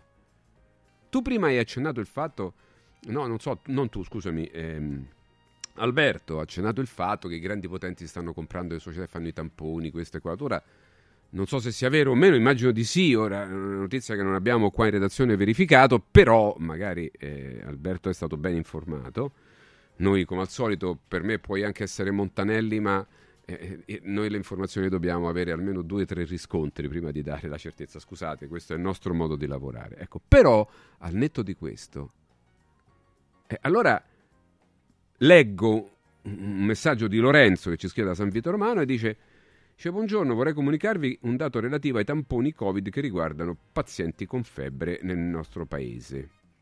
Sono pressoché tutti positivi, ma i sintomi sono quelli dell'influenza normale, dice, soprattutto, soprattutto alle persone che non hanno avuto, diciamo, un'interferenza, ecco, mettiamola così, usiamo, ah, abbelliamo un po' le frasi, e quella passa dopo 24 ore. Eh, eh, dice, ma l'attendibilità di questi tamponi qual è? Dice io ho un forte dubbio, non è che sono tutti truccati, cioè non è che vogliono far vedere che sto Covid aumenta, aumenta, perché gli serve. Eh, Vanni, la domanda di Lorenzo potrebbe essere eh, insomma birichina, però eh, no, qualche dubbio noi ce lo facciamo. No, ma non c'è niente di birichino, francamente è una no. cosa che va avanti da tre anni questa, è, è un'idiozia che è stata portata avanti per tre anni, perché basterebbe chiedere Mm. a chi sottopone questi test quali sono i valori di sensibilità e di specificità di questo test per la diagnosi che fa.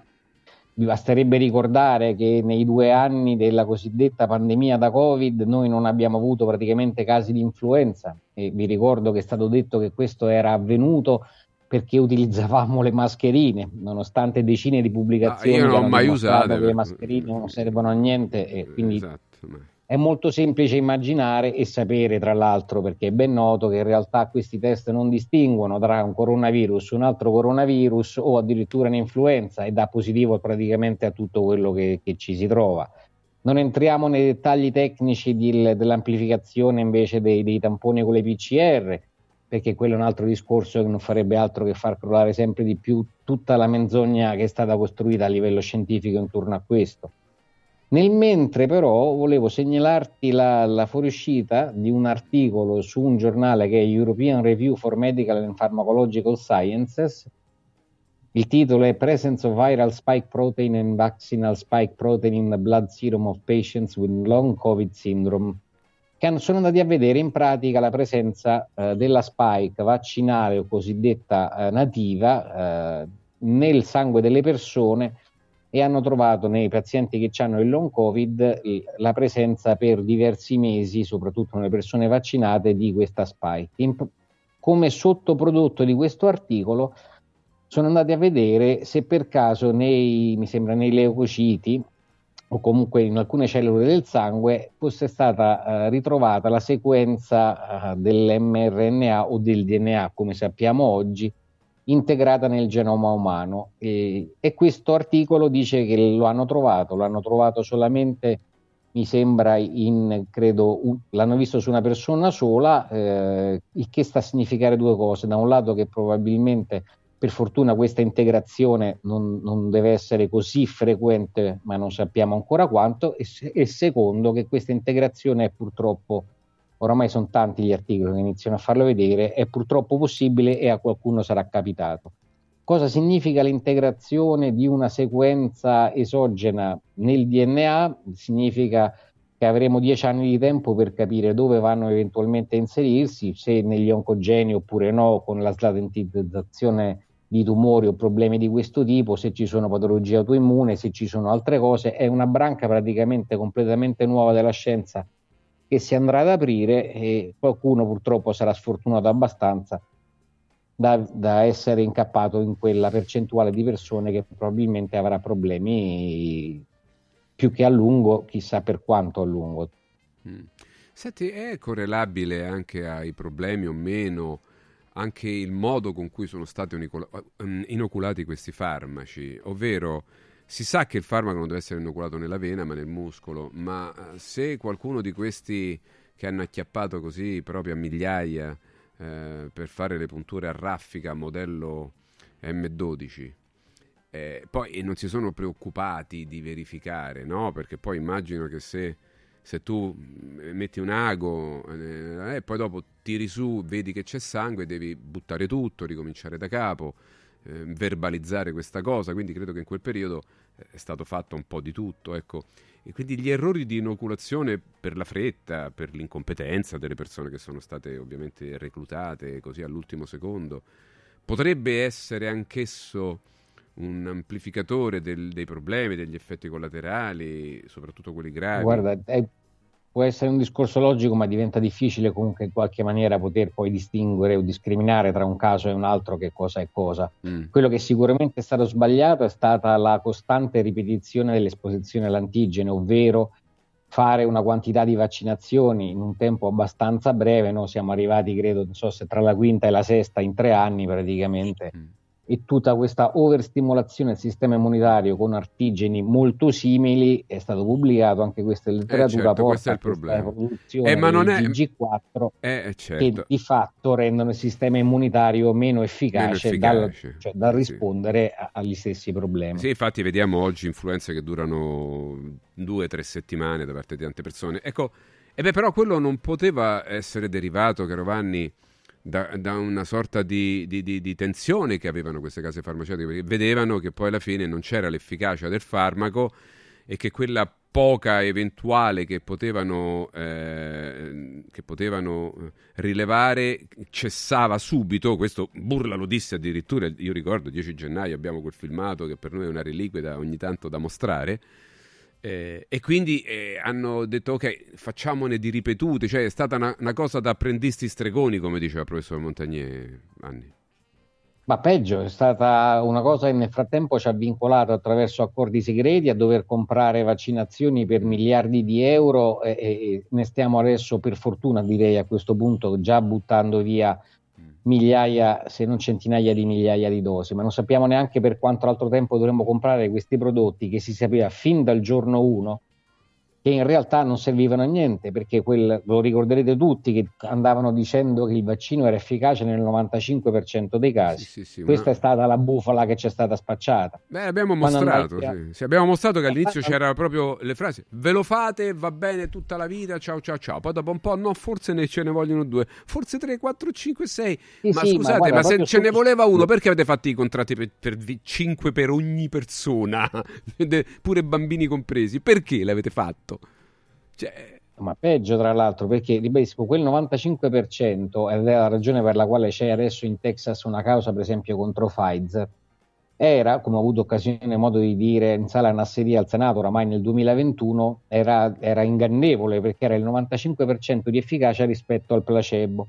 In termini assoluti, cioè quanto veramente dai dati originari dello studio, per esempio Pfizer, proteggeva dal manifestare i sintomi, il numero era un po' meno impressionante del 95%, in termini reali era lo 0,84%, quindi sotto l'1%. Chiaramente se avessero detto questo prodotto vi protegge all'inizio, perché stiamo parlando dell'inizio, eh, secondo i dati della Pfizer stessa, meno dell'1%, chi se lo sarebbe mai fatto? Nessuno. E hanno usato un artificio facendo il rapporto tra il, il placebo la quantità di persone che si ammalavano con placebo e col vaccino, tirando fuori dal cilindro questo 95% di efficacia, trasformandolo in assoluto. Era una menzogna.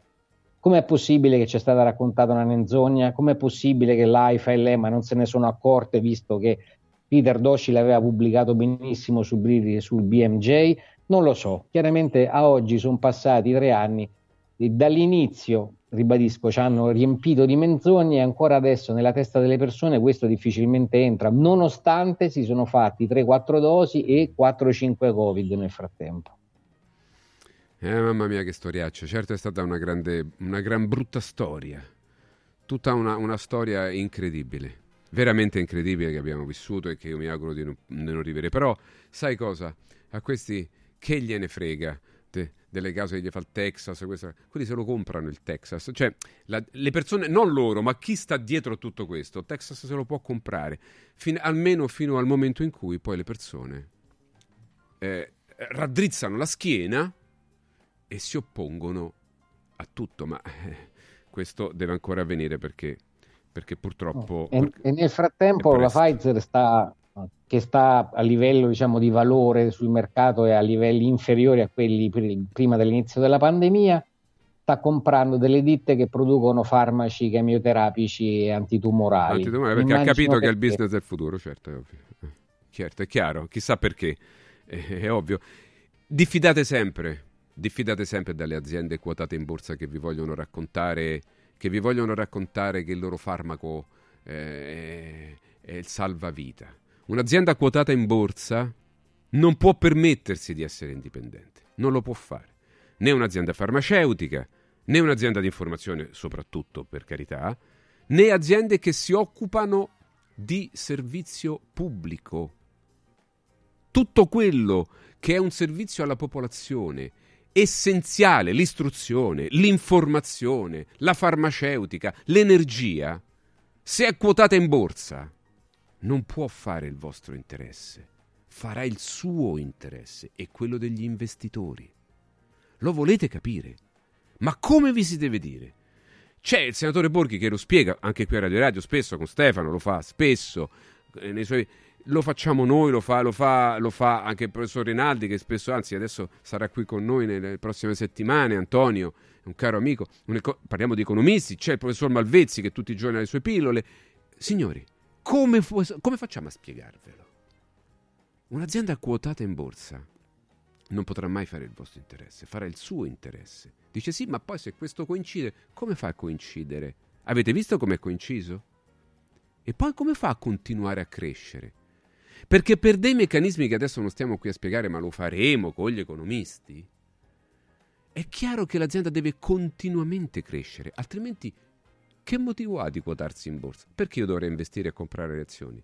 Le compro solamente perché ci devo guadagnare, perché non sono, in questo caso, un filantropo, non sono un donatore, sono un investitore. E l'investitore che fa? E vuole i soldi indietro più di quelli che aveva tirato fuori, altrimenti perché lo fa? Altrimenti avrebbe fatto una donazione, no?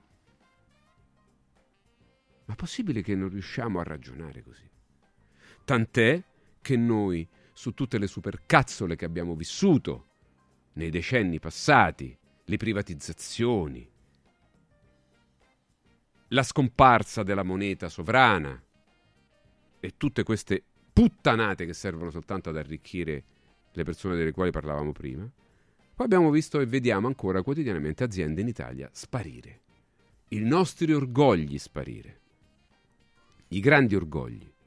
Uno di questi, e io vorrei, caro Vanni e Francesco, chiudere la puntata mandando un caro, veramente affettuoso saluto agli operai della Maserati, che chiudono anche lo stabilimento di Grugliasco e quindi eh, diciamo addio ad un'altra eccellenza italiana che ci ha inorgogliti negli anni 60, 70, 80 e anche 90 e poi piano piano è stata spogliata di tutto, trasferita come tante altre aziende e quindi e adesso si chiude addirittura la fabbrica, gli operai hanno passato l'ultima scena degli operai, ecco, qui c'è un articolo su, eh, sul Corriere, sul Corriere di Torino, Qui venivano gli sceicchi, eravamo 2000, ora siamo 7 e chiuderanno anche, anche loro, andranno a casa.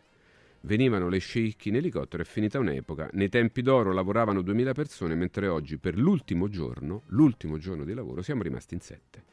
Fa male veder chiudere per sempre un gioiellino del genere. Ricordo ancora quando venivano gli sceicchi in elicottero dal Kuwait, mentre ora siamo in mezzo al deserto. Non era solo un luogo di lavoro ci consideravamo una famiglia. E questo è il sito del Tridente, cioè della Maserati, il Tridente era il simbolo della Maserati, è stato messo in vendita dal gruppo Stellantis sul portale addirittura immobiliare.it, ma vi rendete conto, su un portale di immobiliare. Tra un moderno monolocale e un appartamento signorile, nella speranza che qualcuno si faccia avanti. E nel frattempo ieri si è registrato l'ultimo turno, terminato alle 16.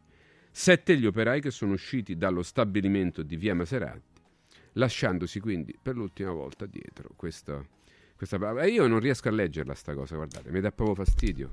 Salutiamo gli operai della Maserati e siete nel nostro cuore. E poi io sono appassionato di auto, quindi figuriamoci, insomma, vedere Ferrari, Maserati sparite ormai. Vanni, un ultimo un pensiero per, per, per questi, per questi per questi padri di famiglia e, e poi ci salutiamo, ci vediamo la prossima settimana. Vanni. Ma magari il, il, pensiero più bello lo hanno espresso loro stessi quando dicevano che era più di un lavoro, era una famiglia. Questo era il modello col, con il quale noi abbiamo creato tantissime eccellenze in Italia, cioè proprio il concetto di avere un'azienda che non fosse eh, anglosassone, fredda, distaccata e attenta solamente ai bilanci, ma che avesse un fondo di umanità e di fratellanza, perché con quel tipo di spirito, tra l'altro, si riescono a produrre no, capolavori di tipo artistico, artigianali, completamente differenti dalla produzione di massa. È andato via quel modello, cioè il modello di un'impresa che guardasse al lavoratore come una parte realmente essenziale di tutta la storia per diventare semplicemente profitto, tutto questo da quando tra l'altro i grandi gruppi sono inseriti e hanno comprato le, tu, tutti i gioielli di famiglia non solo nel nostro paese ma lo stanno facendo anche negli altri facendoli diventare appunto invece una, un qualcosa che deve produrre un profitto e il profitto si produce diminuendo i costi, ovviamente aumentando i ricavi, non importa che cosa travolgi nel mezzo di questo. Il risultato finale è che il modello italiano non può andare bene ed ecco che il paese viene fondamentalmente privato di quella storia che ne caratterizzava proprio l'essenza perché era lo spirito italiano che portava avanti queste cose, adesso non c'è più. No, non c'è più anche per l'invidia degli altri paesi. Noi eh, abbiamo avuto eccellenze in tutti i settori, anche quello dell'automobile soprattutto. E oggi a me fa veramente impressione dover, eh, se vuoi un, un oggetto di qualità, doverlo comprare dagli americani, dai tedeschi piuttosto che dai francesi o altri, quando qui in Italia abbiamo grandi aziende come la Maserati, ad esempio, l'Alfa Romeo, eh, la Fiat, la Ferrari, eh, Lamborghini, tutto. Non c'è più nulla di tutto, ma vi rendete conto? Non c'è più nulla si spegne oggi l'ultimo, l'ultimo avamposto. Vanni, però, cerchiamo di essere positivi e col nuovo anno magari di continuare le nostre battaglie affinché questo non accada e che possa esserci un'inversione di tendenza. Quel giorno, quando ci sarà un'inversione di tendenza, sarà il giorno più felice della mia vita. Vanni, grazie. Ciao Vanni, grazie buona giornata per a il te. tuo Ciao a contributo. Buon anno, Ciao. Vanni, buon Tanti anno. auguri, buon Auguri. anno. Buon anno Fabio. Anche a te, buon Alla anno, ci vediamo settimana. l'anno prossimo. L'anno eh, la battuta così. Tra qualche giorno, banale. tra qualche giorno. Dei Ciao, giorni Fabio. vicino al Capodanno. Ciao a Buona tutti. giornata a te. Ciao. Attenti perché lo sportello legale sanità da 12 anni si impegna con la massima serietà ed edizione per ottenere giustizia e giusti risarcimenti a favore delle famiglie colpite dalla malasanità, senza costi anticipati. Solo in caso di successo eh, darete, corrisponderete allo sportello legale sanità quello che avete stabilito, il compenso che avete stabilito per l'attività svolta. Solo, lo ripeto, in caso di risarcimento. I casi di malasanità possono essere tanti. Faccio qualche esempio. Danni o decessi durante interventi chirurgici, danni provocati in banali interventi ortopedici, danni o decessi provocati da mancata diagnosi di patologie tumorali. Allora, se volete segnalare il vostro caso, chiamate lo sportello legale sanità al numero 800 700 802. Lo ripeto, 800 700 802. Sportello legale sanita.it a disposizione di tutti gli italiani contro la malasanità. Vogliamo parlarvi anche di un appuntamento che torna anche quest'anno, sarà il 6 gennaio, il giorno dell'Epifania, torna la corsa del giocattolo, pensate? È la 46esima edizione, nello splendido scenario della terrazza del Pincio a Villa Borghese. La manifestazione non competitiva di corsa, marcia o passo libero di 5 km è aperta a tutti. Per partecipare basta portare un giocattolo, anche usato ma in buono stato. Il ritrovo è alle 9. La partenza alle ore 11. I giocattoli raccolti saranno consegnati a cura della Croce Rossa ai bambini degli istituti per l'infanzia abbandonata e ad alcuni reparti pediatrici degli ospedali romani. Allora vi ricordo l'appuntamento il 6 gennaio la corsa del giocattolo Terrazza del Pincio a Roma in diretta su Radio Radio dalle 9 alle 13. Segui un giorno speciale sull'app di Radio Radio. I colori e i simboli che ci fanno battere il cuore, le emozioni che ci uniscono, la storia di una grande squadra. Tutto questo in un oggetto unico ed esclusivo, un'edizione limitata e numerata. È arrivato 1928, l'occhiale ufficiale del Frosinone Calcio che celebra l'anno di fondazione della squadra. Uno degli esclusivi 1928 pezzi può essere tuo. Scopri come su www.occhialiincantiere.it o nello store di Frosinone. Vediamoci da Occhiali in Cantiere. Antò fa freddo. Antò fa freddo. Non ce la faccio più. Accendi la caldaia Vylant.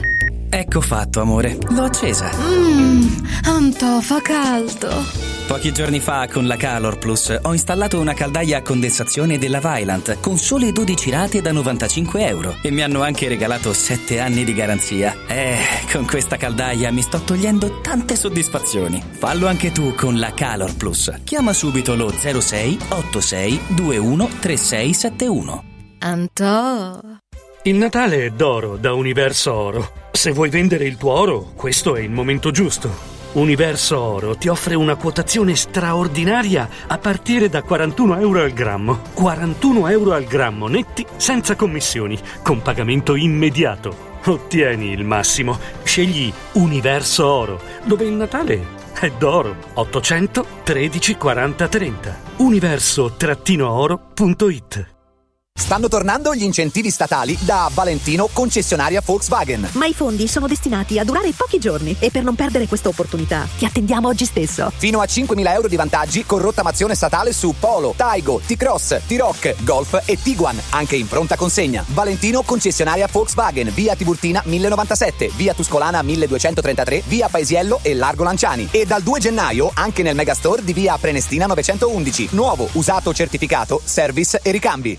ValentinoAutomobili.it Il regalo perfetto per chi ami? Il benessere! Forum Sport Center per questo Natale ha attivato la promo Happy Sport and Wellness. Regala un mese socio open a 69 euro o un mese di corso sportivo a soli 49 euro. Scopri di più su forumroma.it o vienici a trovare a Roma in via Cornelia 493. Happy Sport, Happy Wellness, Happy Christmas con Forum Sport Center. Hai sentito la nuova promozione Arte Arredamenti? Sì, scontano del 50% tantissime cucine in esposizione, anche a progettazione e su misura. Certo, vengono a casa a prendere le misure dei tuoi ambienti. Un'occasione da non perdere. Corriamo da Arte. Arredatori specializzati ci aspettano per soddisfare ogni nostra esigenza. Arte a Roma in via dei Colli Portuensi 500, via Quirino Maiorana 154, via di Torrevecchia 1035 e via Il Debrando della Giovanna 1, zona Aurelia appena fuori il raccordo. Arte.it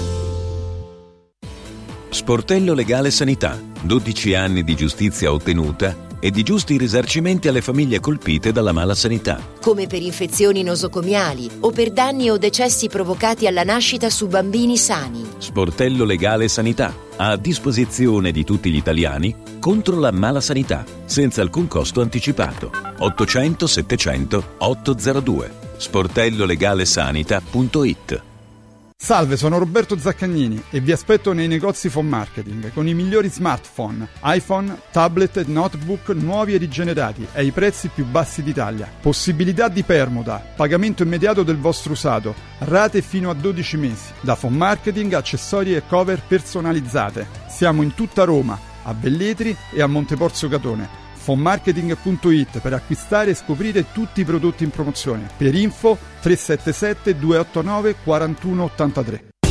Il sistema Brick rivoluziona il modo di costruire, di progettare, di razionalizzare e gestire il cantiere. Le tramezze e le fodere interne degli appartamenti possono essere realizzate al momento della vendita, consentendo agli acquirenti di personalizzare la distribuzione degli ambienti. In una settimana si otterranno le pareti completamente tinteggiate e asciutte. State progettando un edificio? Venite a trovarci al punto Prefedil in via Prenestina 956 a 500 metri all'interno del GRA.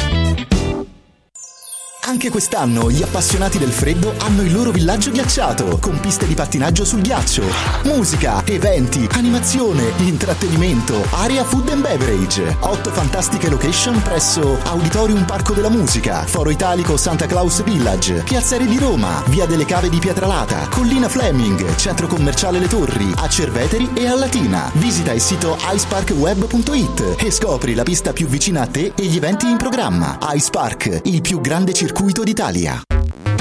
Segui un giorno speciale sull'app di Radio Radio. Il Salvalingua. Neologismi, anglicismi, espressioni e termini curiosi. Con Massimo Persotti.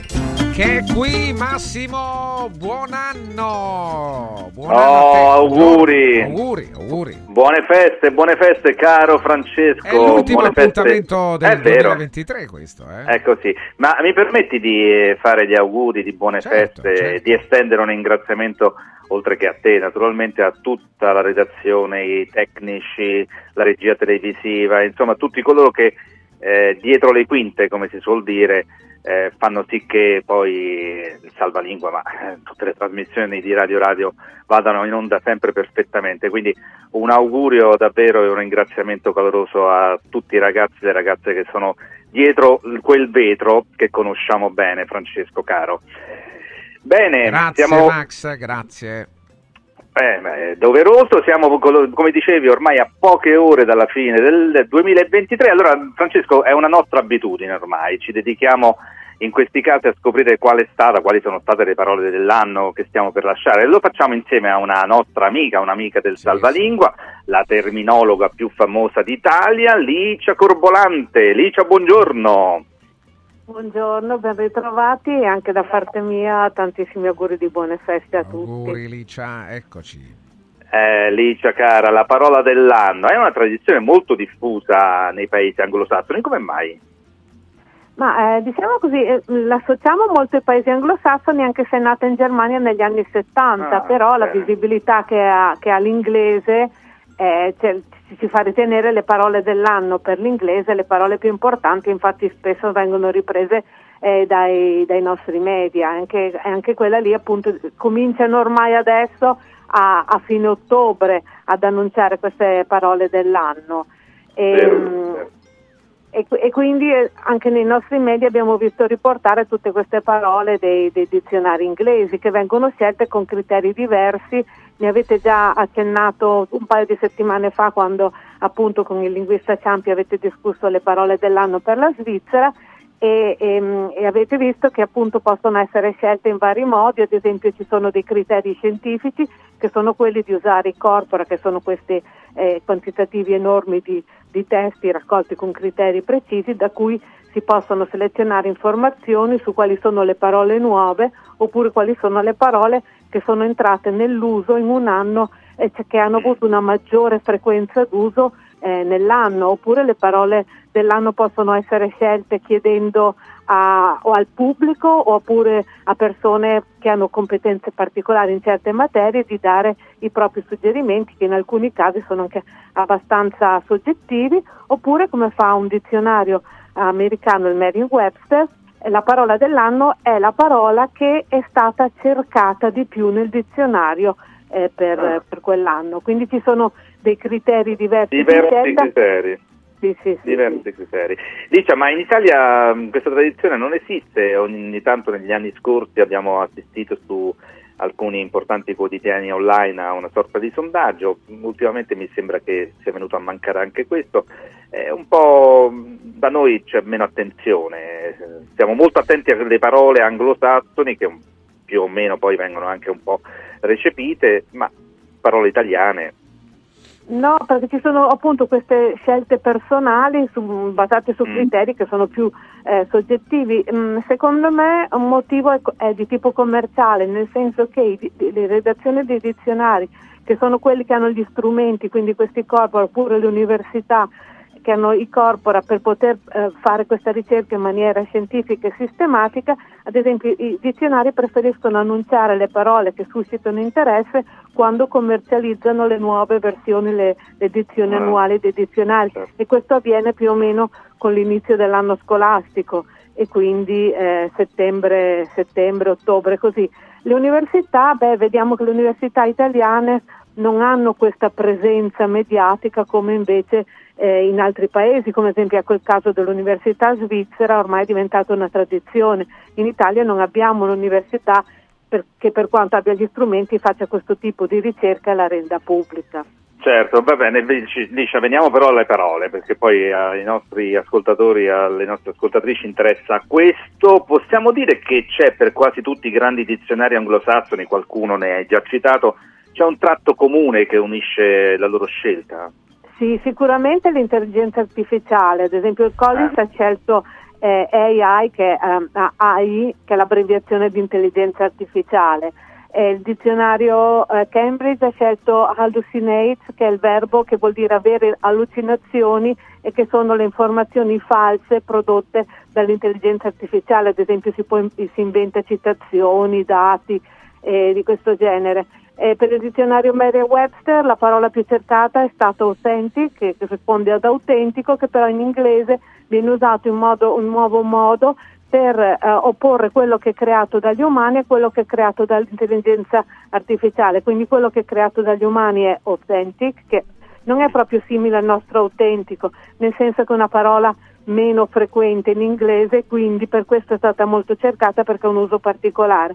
Il dizionario della casa editrice di Oxford Dictionary, eh, Oxford, dei dizionari Oxford sono una serie, invece tra la rosa di parole aveva scelto prompt, che prompt è quello che si dice all'intelligenza artificiale di tipo generativo che appunto produce risultati come il fam- famoso chat GPT, è il tipo di, eh, eh, di- di- di, mh, eh, istruzioni che do perché mi produco una risposta. A seconda di come sono formulate le istruzioni si possono avere risposte molto diverse. Questa è una parola interessante perché è un neologismo semantico, una risemantizzazione di una parola già esistente da tempo, eh, che era quello ad esempio il suggerimento che, da- che viene dato a teatro se qualche eh, attore si dimentica la battuta, il suggeritore eh, con una frase molto breve gli fa capire cosa deve dire. E in informatica avevamo già il prompt dei comandi. E questa nuova accezione usata anche in italiano però non è ancora registrata dai dizionari italiani che, che di solito sono invece molto attenti a, a queste nuove parole legate alla nuove. tecnologia.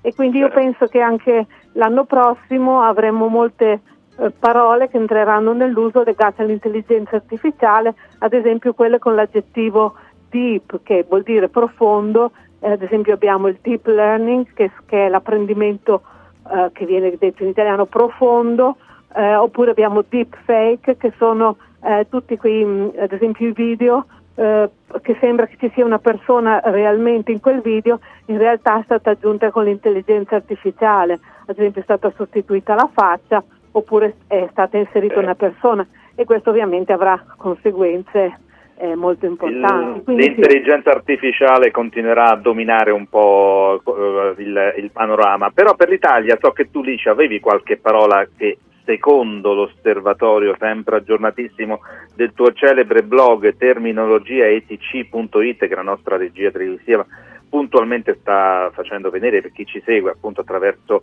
eh, web o canali televisivi, ecco c'è qualche parola che può rappresentare il 2023. Allora, dicevamo prima che appunto le parole dell'anno anche eh, riflettono eventi cruciali oppure che, che hanno segnato in qualche modo. Io adesso vi sto parlando della Romagna, da Lugo, e qui a maggio c'è stata l'alluvione, per cui per me personalmente sono parole legate all'alluvione. E, innanzitutto il verbo sbadilare, che è un verbo che voi non trovate nei, nei dizionari italiano, che si capisce benissimo che cosa vuol dire, però è un uso molto regionale. E sbadilare che era usato soprattutto nelle risposte sui social quando qualcuno polemizzava per quello che era successo e, i romagnoli ris- rispondevano sì, non stare a fare polemiche, vieni a sbadilare. E, e quindi secondo me questa è una parola che per me è molto ra- mh, rappresentativa. E poi anche eh, i tecnicismi che non conosciamo e che eh, appaiono in queste eh, circostanze, come ad esempio bacino di espansione, cassa di espansione, cassa di laminazione e così via, che sono eh, queste opere idrauliche, questi bacini che, che servono, diciamo così, a un par- a una specie di parcheggio temporaneo dell'acqua di un fiume in piena per evitare appunto che sondi o peggio ancora che rompa gli argini. Ad esempio qui a Lugo c'era la cassa di espansione, però non è stata sufficiente perché il quantitativo d'acqua è stato mostruoso. Quindi ecco anche parole tecniche che impariamo eh, in occasione di queste circostanze. Di queste per quello invece sì. Poi, poi invece per me, io che ho il blog, mh, di, di solito scelgo anche la parola, quella che, di un post che è stato il più visualizzato. In questo caso per il 2023 il post che ha avuto più visualizzazioni, quasi 20.000, è stato il post sul, su Open to Meraviglia, che vi ricordate dello scorso aprile, la campagna eh, turistica per l'estero. E, ehm, e, questo per me è significativo, indipendentemente dalle considerazioni che erano state fatte quella volta sulla scelta poco opportuna della parola meraviglia per il pubblico straniero, per me è stato molto interessante vedere come questa, questa frase, quindi in questo caso parola dell'anno è una frase, è entrata appunto nell'uso collettivo dei social e continua a essere molto usata.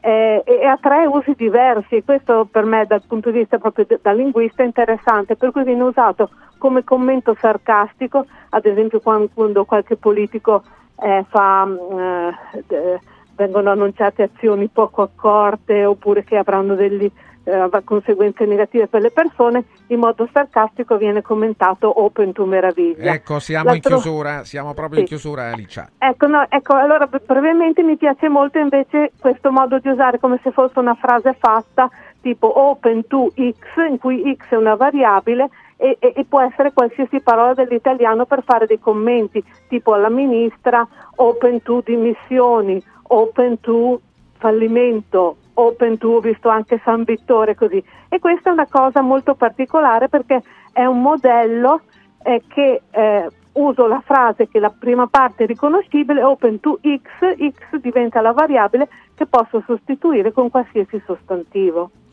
Questo è molto interessante Francesco, qui chiudiamo perché naturalmente anche chi fa comunicazione pubblica, quindi le istituzioni devono avere molta accortezza agli slogan che usano perché ormai i social trasformano, rimasticano, cannibalizzano tutto e tra, appunto utilizzano degli, degli, slogan per poi farci degli usi molto sarcastici, molto ironici.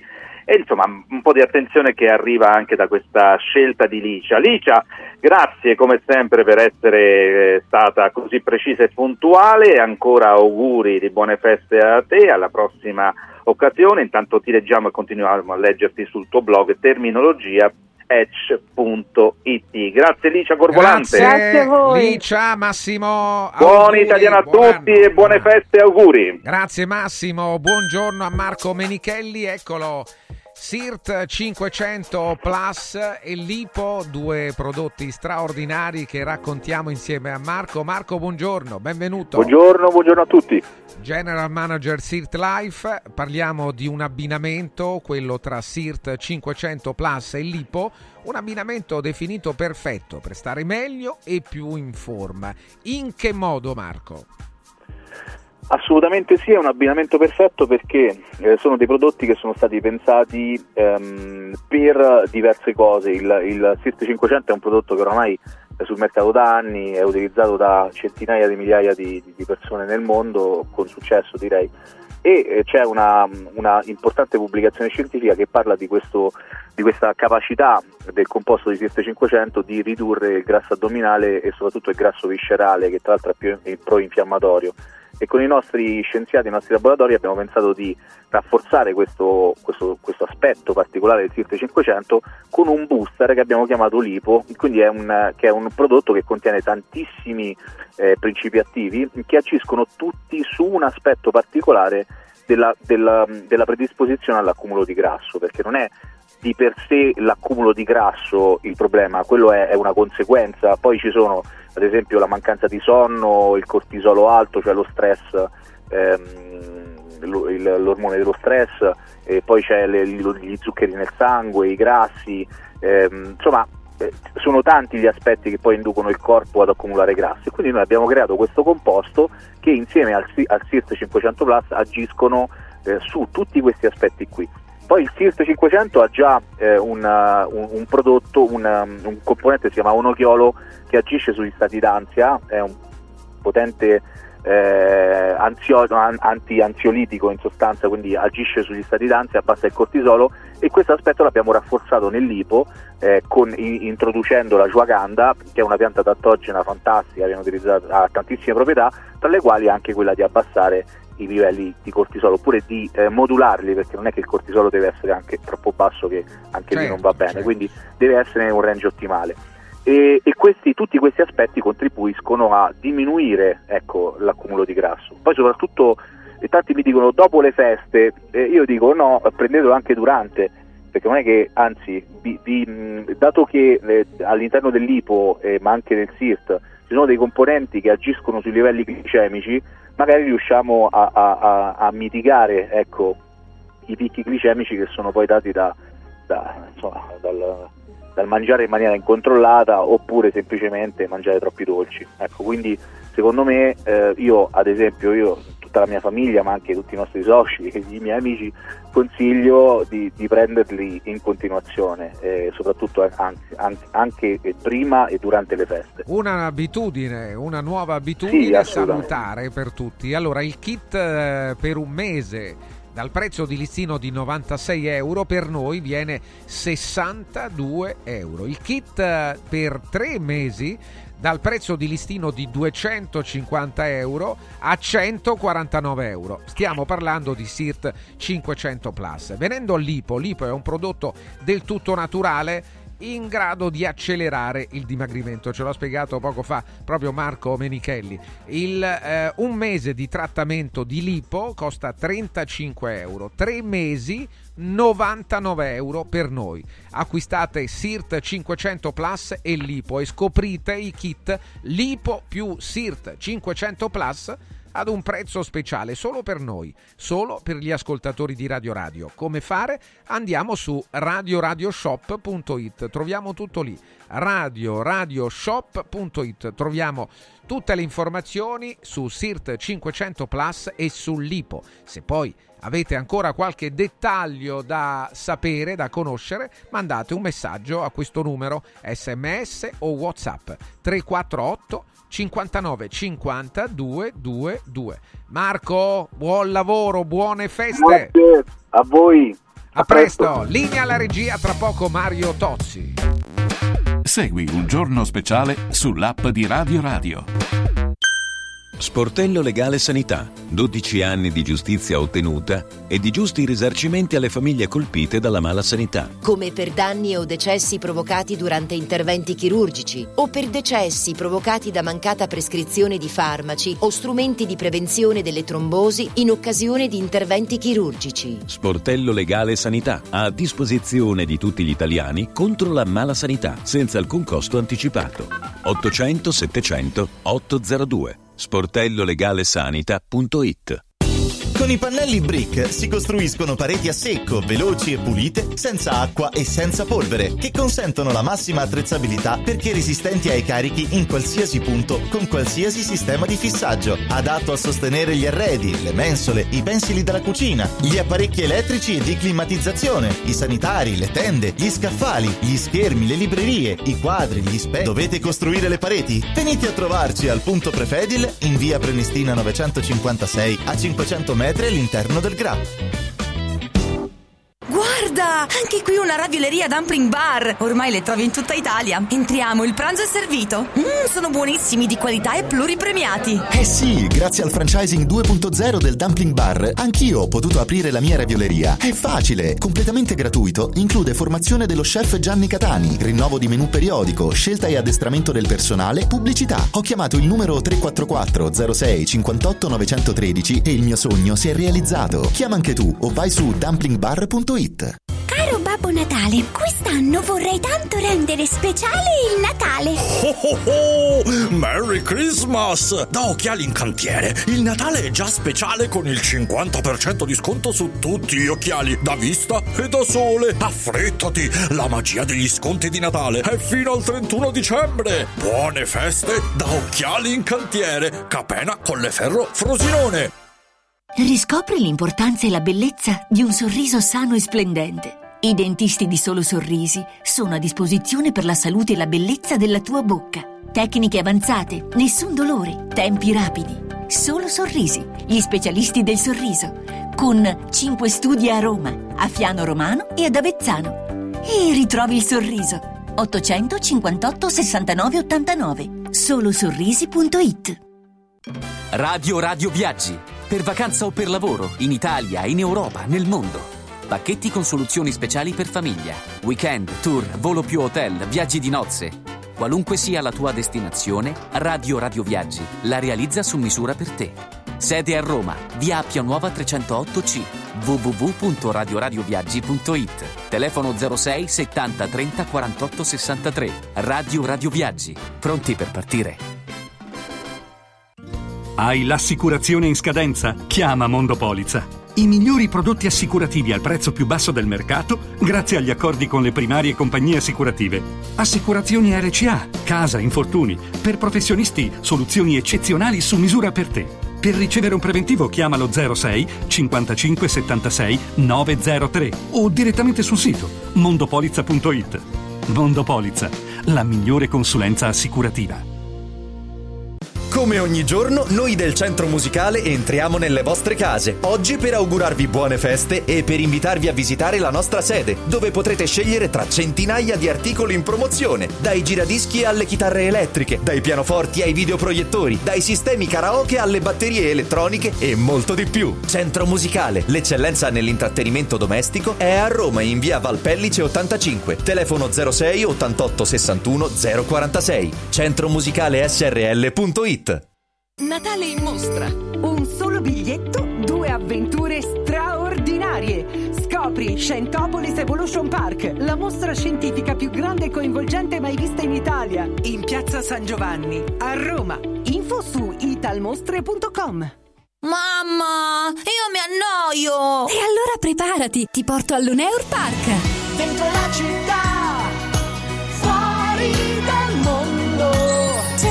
meraviglioso a Roma, aperto tutto l'anno. Un giardino magico dove divertirsi tra giostre, spettacoli e fantastiche feste. E a dicembre l'ingresso è gratuito con il villaggio di Natale, la pista di pattinaggio, la casa di Babbo Natale, animazione e spettacoli a tema. Mamma, io sono già in macchina! Info e biglietti su luneurpark.it. Segui un giorno speciale sull'app di Radio Radio. Eccolo Mario Tozzi con noi a cui fare gli auguri Mario. Mario, Eccoci. buon anno Mariuccio, buon anno, finisce il 2023, Auguri. un anno per Mario molto positivo e, arriva poi un anno nuovo. Stamattina mi segnala un ascoltatore, dice c'è Sì. l'amico di Mario. Beh, l'amico di Mario è l'amico eh, di entrambi, Angelo Sì. Mellone che oggi Su rilascia sì, un'inter- Ah, l'hai visto anche tu, hai visto anche tu una intervista. È un'intervista un po' in difesa, eh? Sì, come mai Mario? Eh beh, perché sai che la RAI ha perduto... dice non è telemeloni e i flop serve tempo, c'è bisogno, l'abbiamo detto. no? Quello l'ho sempre L'hai detto sempre pure detto io. pure tu, dai, c'è bisogno di tempo. Eh, no, per quanto riguarda invece Telemeloni, eh, il giornalista non ha fatto la domanda che avrebbe dovuto Angelo, in quel caso... Eh, eh, come mai? eh, no, beh, non lo so, sai, oppure ha preferito dare precedenza a altre domande. La domanda era, va bene, non è Telemeloni, Mm. perché le hai cambiati certi programmi, hai mandato via o non hai rinnovato certi conduttori? E Questa è la domanda che noi Mm, hanno fatto. È vero che non l'ha fatta lui le nomine, eh? naturalmente. E- e quindi, però e questa è la domanda che io la dovevi fare, scusa, va bene, tu dici che non è Telemeloni, benissimo, dici che per i programmi ci vuole spazio, sì, ma perché l'hai fatto quel cambiamento? Perché? Qual è il motivo? Perché non c'è più Gramellini? Perché non c'è più Fazio? Perché non c'è più Annunziata? Perché non c'è più Augias? Come mai non ci sono più? Perché non c'è più Berlinguer? È questo che gli dovevi domandare, come mai non ci sono più questi? E poi a prescindere dal fatto che gli altri che non hanno riparato il, eh, diciamo, la perdita, ma la domanda era questa, perché tu hai fatto questi cambiamenti? Qual è il motivo? Andavano male, e se dici che ci vuole tempo per i programmi, dici pure che importa granché se vanno male oppure no. Giustamente il servizio pubblico ci interessa di altri parametri.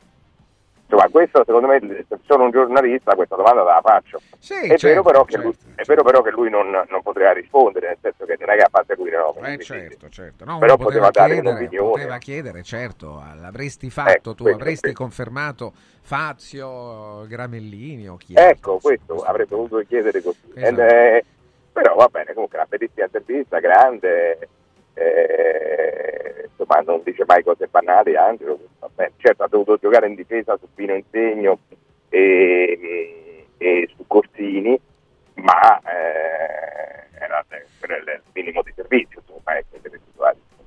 Guardi, poteva dire- la domanda non è telemeloni, eh, però Giovanni dice guarda Mario che è sempre successo così. Ogni No. volta che arriva un nuovo governo... No, No, non sei d'accordo su questo. Eh, te lo dimostro io.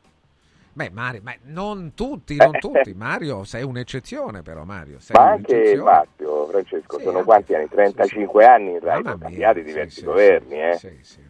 No, non dite così, questo non è vero.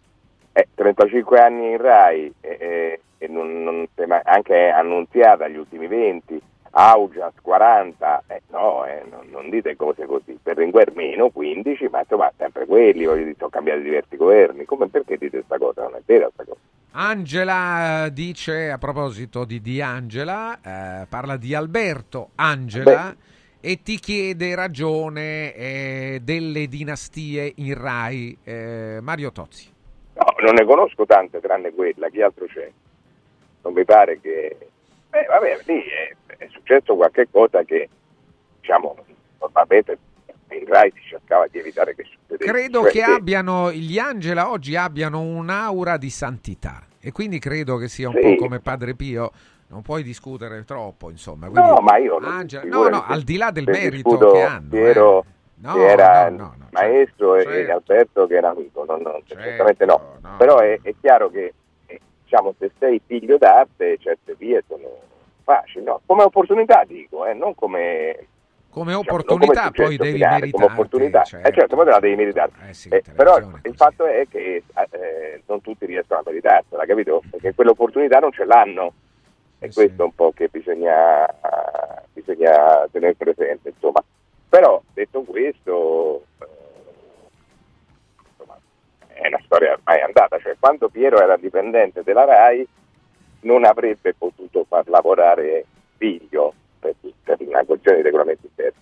Ma lui lo ha fatto lavorare all'interno del Superquark dove ha cominciato intorno alla metà degli anni 90 eh, ehm, perché poi Piero ha preso un contratto esterno e quindi non c'era più conflitto. Io credo che sia andata grosso modo così, altrimenti non sarebbe stato possibile, eh, Francesco. Sì, sì, certo, lo so, so, conosco queste regole interne. Un altro dice Mario, però secondo me fa bene cambiare. Sempre le stesse facce stancano.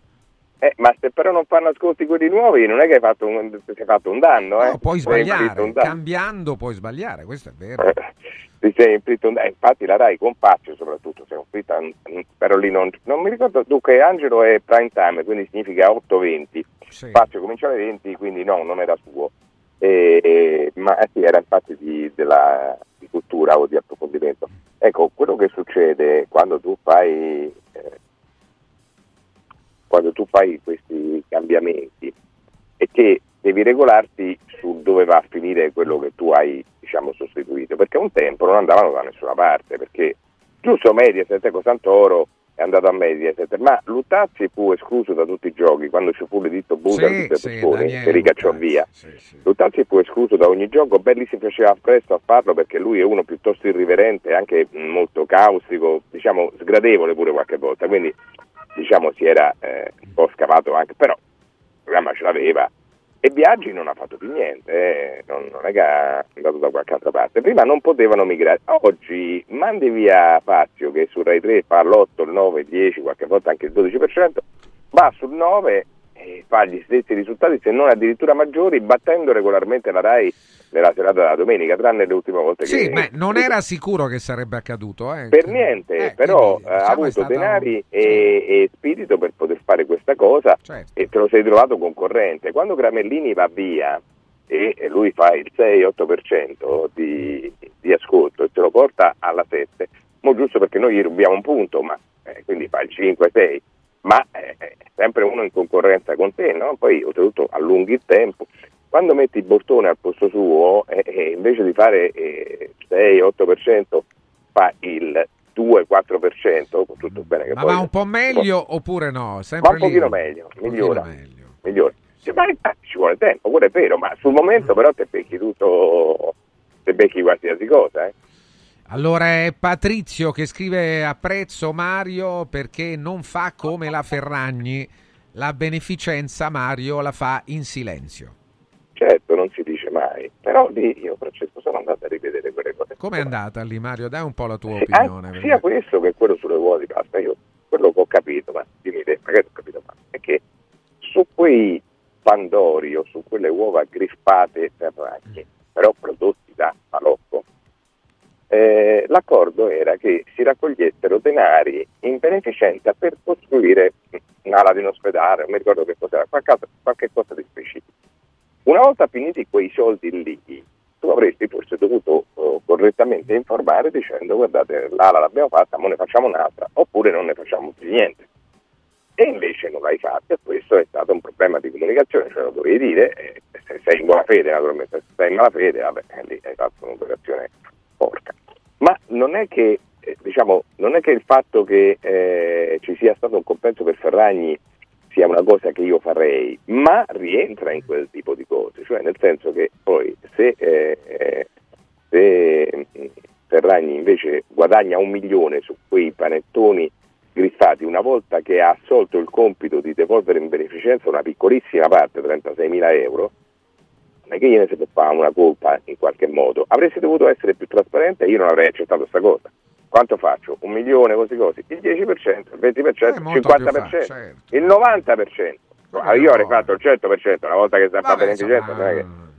Io non metterei eh, mai in relazione le due cose. Insomma, ecco, però loro campano così, eh, i, diciamo, sì, i sì, sì. influencer campano con queste cose qui, quindi diciamo forse è stata molto leggera e ha sottovalutato la cosa, quindi però calmerei un attimo, il problema di oggi fosse Ferrari.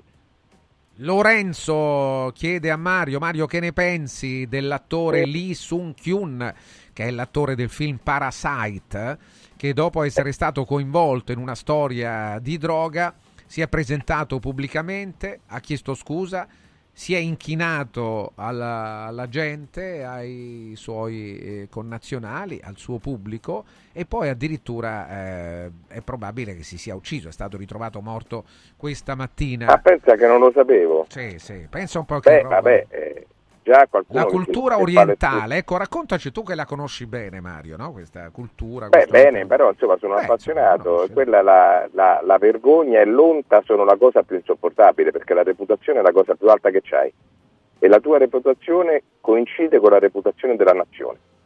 Quindi se Pensa tu manchi, responsabilità, sì, sì. manchi a nome di tutto il popolo. E non è solo un problema tuo, capito? Ecco perché lui la sente fino a quel punto lì e poi addirittura succede perché quella roba lì è così, eh. e, ora in Corea, in Giappone, così, un po' di più, eh, sono, hanno diciamo, questo tipo di, eh, come posso dire, eh, di coscienza, di coscienza. Sì, ma no. anche di, di, di, di, pagare un debito sulla vita addirittura, insomma, già le scuse e già il fatto che, ecco, nel caso di Chiara Ferragni, eh, un milione lo dai. Quindi, eh. Sì, sarebbe, guarda, naturalmente qui si, si tratta di estremi, no? In, in, questo caso anche. E, e si tratta di estremi, in questo caso si è addirittura ammesso, sembra abbia messo fine alla propria vita per una questione che Beh. alla fine era personale, sì, un eh, scandalo esatto, riguardava la droga, questo... ma non è che, che, è andato a truffare il suo, no, il suo no. pubblico o altro. È, è, è illuminante anche la storia di uno scrittore eh, eh, giapponese che tu Yukio Mishima. Yukio Mishima. Ma Yukio Mishima però, lui, io ho letto tutto quasi di Mishima. Sì. Nel suo, nelle sue lezioni di un samurai, da cui si riteneva sì, sì. erede della tradizione, lui eh, che era uno che scambiava opinioni su tutto, anche sulla televisione, sul cinema, un grande intellettuale, eh, eh, aveva fondato una confraternita di, dire, di moderni samurai. E in base a questo aveva decretato dei codici comportamentali che eh, non prevedevano eh, di resistere all'invito al suicidio che lui sentiva come una situazione rituale per manifestare quanto la tradizione fosse importante in quel paese.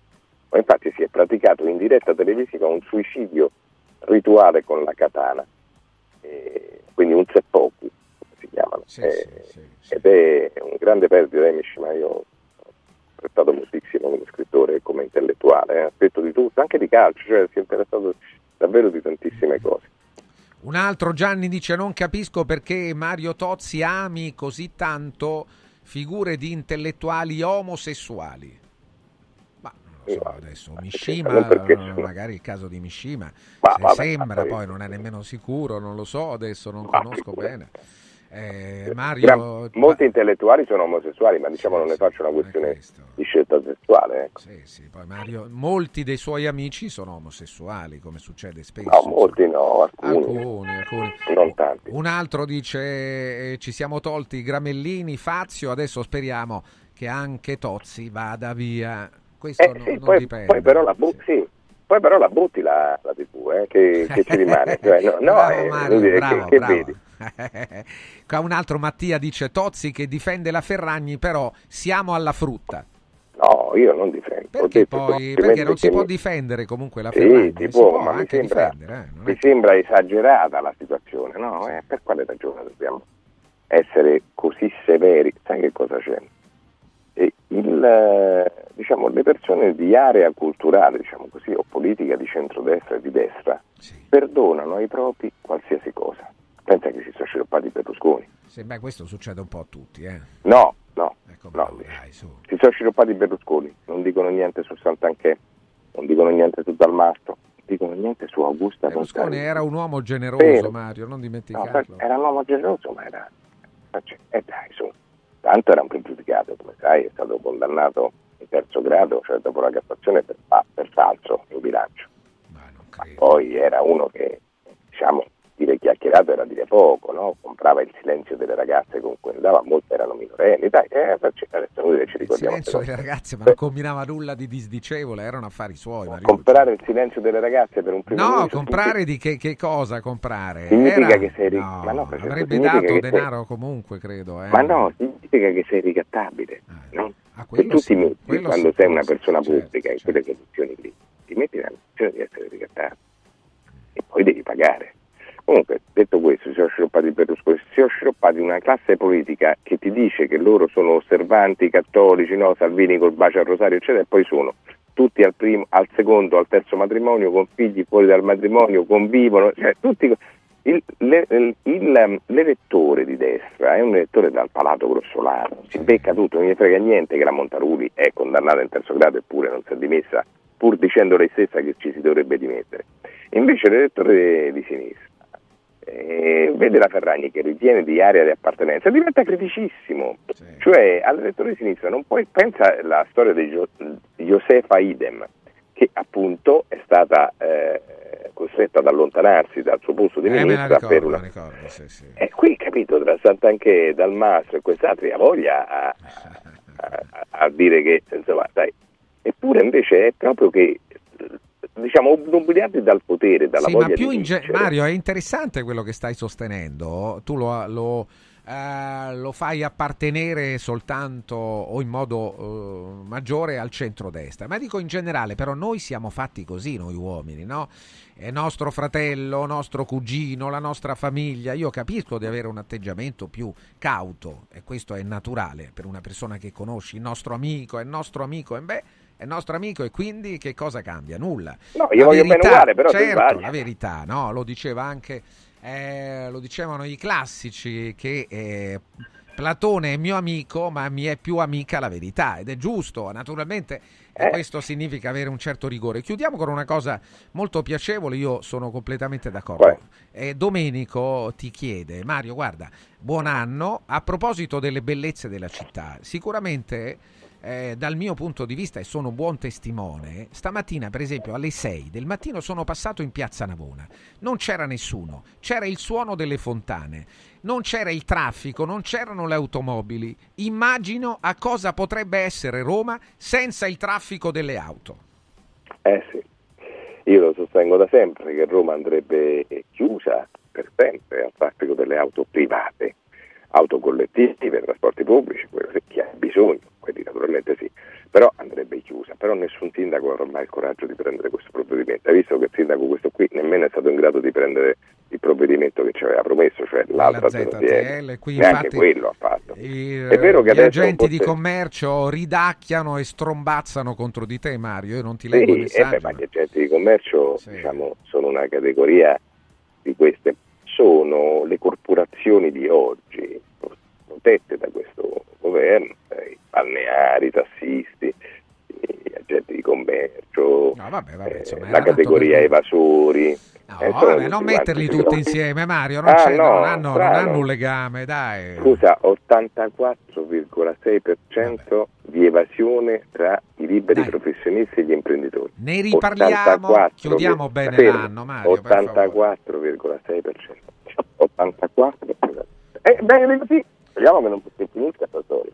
A domani Mario, ciao. grazie, buona giornata al Ciao. professor Mario Tozzi. Attenzione perché vi parlo dell'olio del consorzio Sabina DOP, l'olio nuovo extravergine di oliva Sabina DOP, eccellenza agroalimentare del Lazio, garantito e certificato dal consorzio Sabina DOP. È possibile acquistarlo sul sito radioradioshop.it, oltre ad essere raro e prezioso, ma noi lo proponiamo ad un prezzo molto vantaggioso, veramente molto vantaggioso, sottolineo. Potete eh, anche inviare un messaggio sms o whatsapp al 348 59 50 222 348 59 50 222. In ogni caso lo riceverete direttamente a casa. La confezione da 6 bottiglie da 750 ml viene 69 euro. La confezione da 2 lattine da 3 litri cada una a 75 euro. La confezione da 5 lattine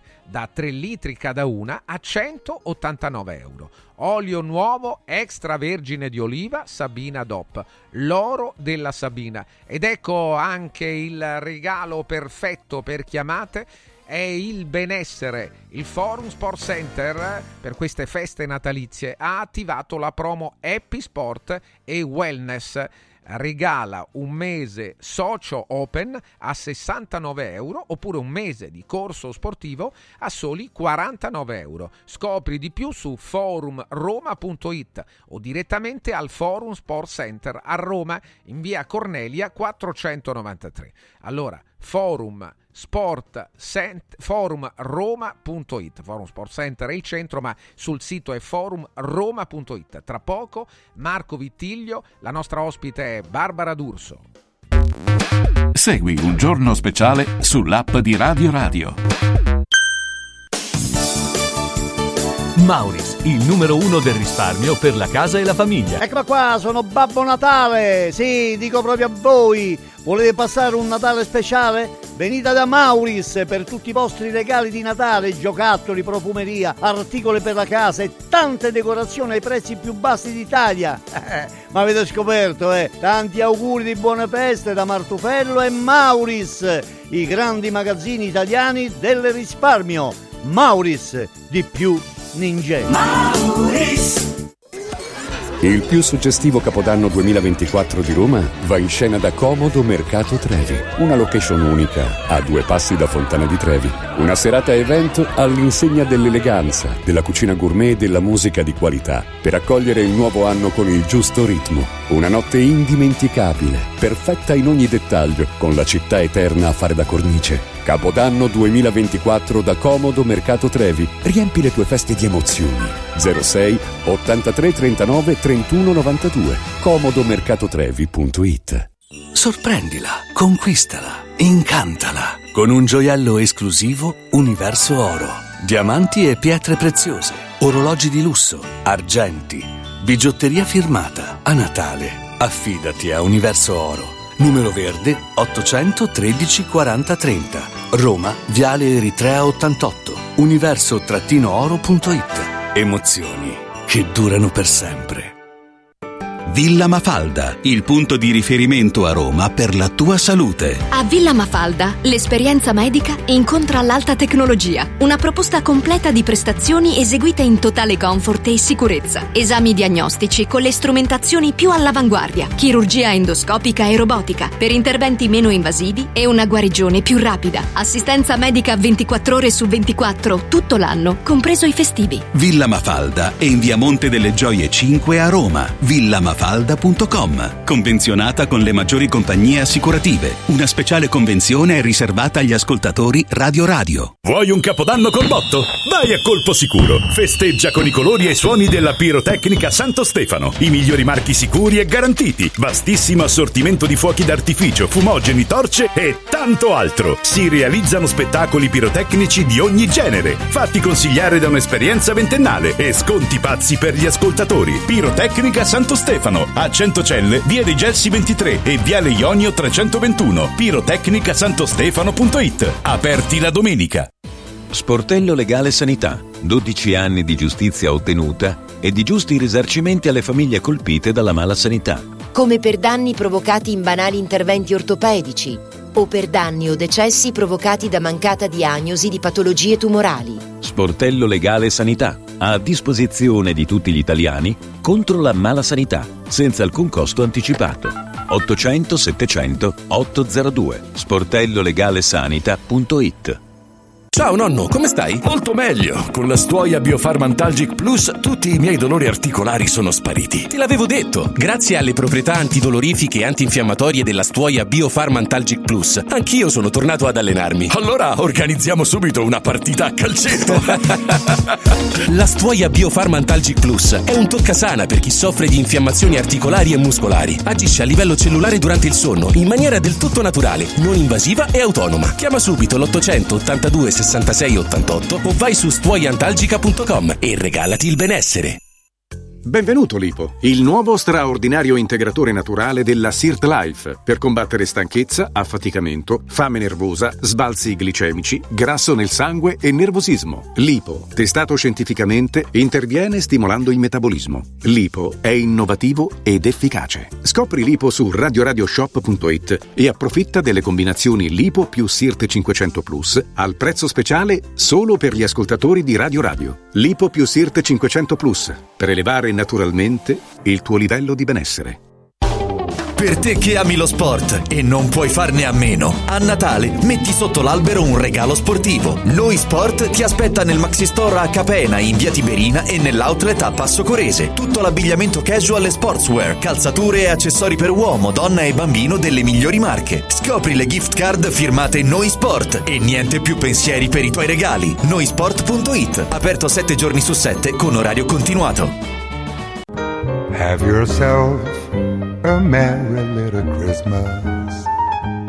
Auguri, buone feste da Mario Biondi su Radio Radio.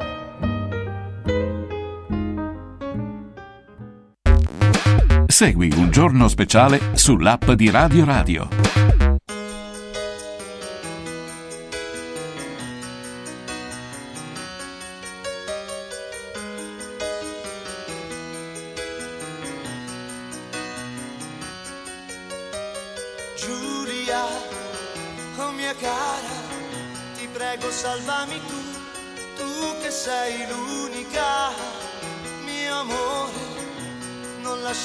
Solo in questa notte gelida, per favore, non vedi dentro i miei occhi la tristezza che mi fulmina, non scherzare.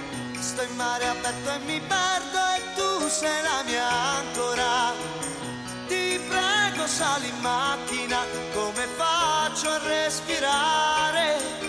Cosa faccio di me senza te, Giulia?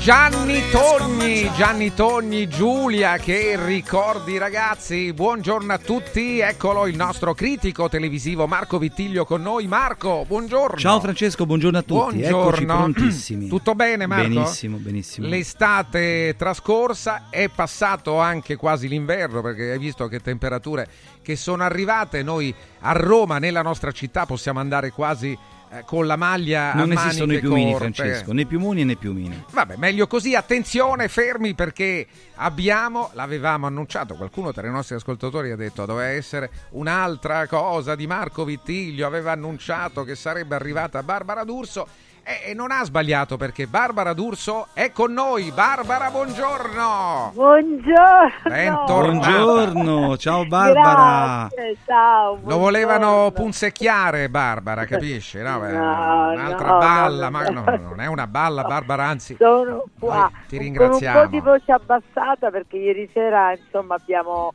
finito tardi siamo andati a mangiare dopo la prima. Marco, tu non c'eri, però sono andata con la mia compagnia, quindi siamo tornate a casa alle 4. Guarda, è Diciamo stato, la mia voce un po' provata. è stato bellissimo, guarda, io infatti vorrei partire dalla fine perché Taxi a due piazze, Giulia, se non lo si vede Francesco e per tutti quelli che non hanno ancora assistito a questo meraviglioso, meraviglioso eh, Spettacolo lavoro, a teatro sì, al Parioli esatto, da ieri, sì. eh, non si comprende, c'è Taxi a due piazze uno immagina con due posti dietro, no, perché eh, proprio lo spettacolo prevede due piazze, due indirizzi di Giulia in pratica, Barbara. Esatto, sì, sì, perché Giulia è una tassista che ha due mariti e questa è una figata pazzesca.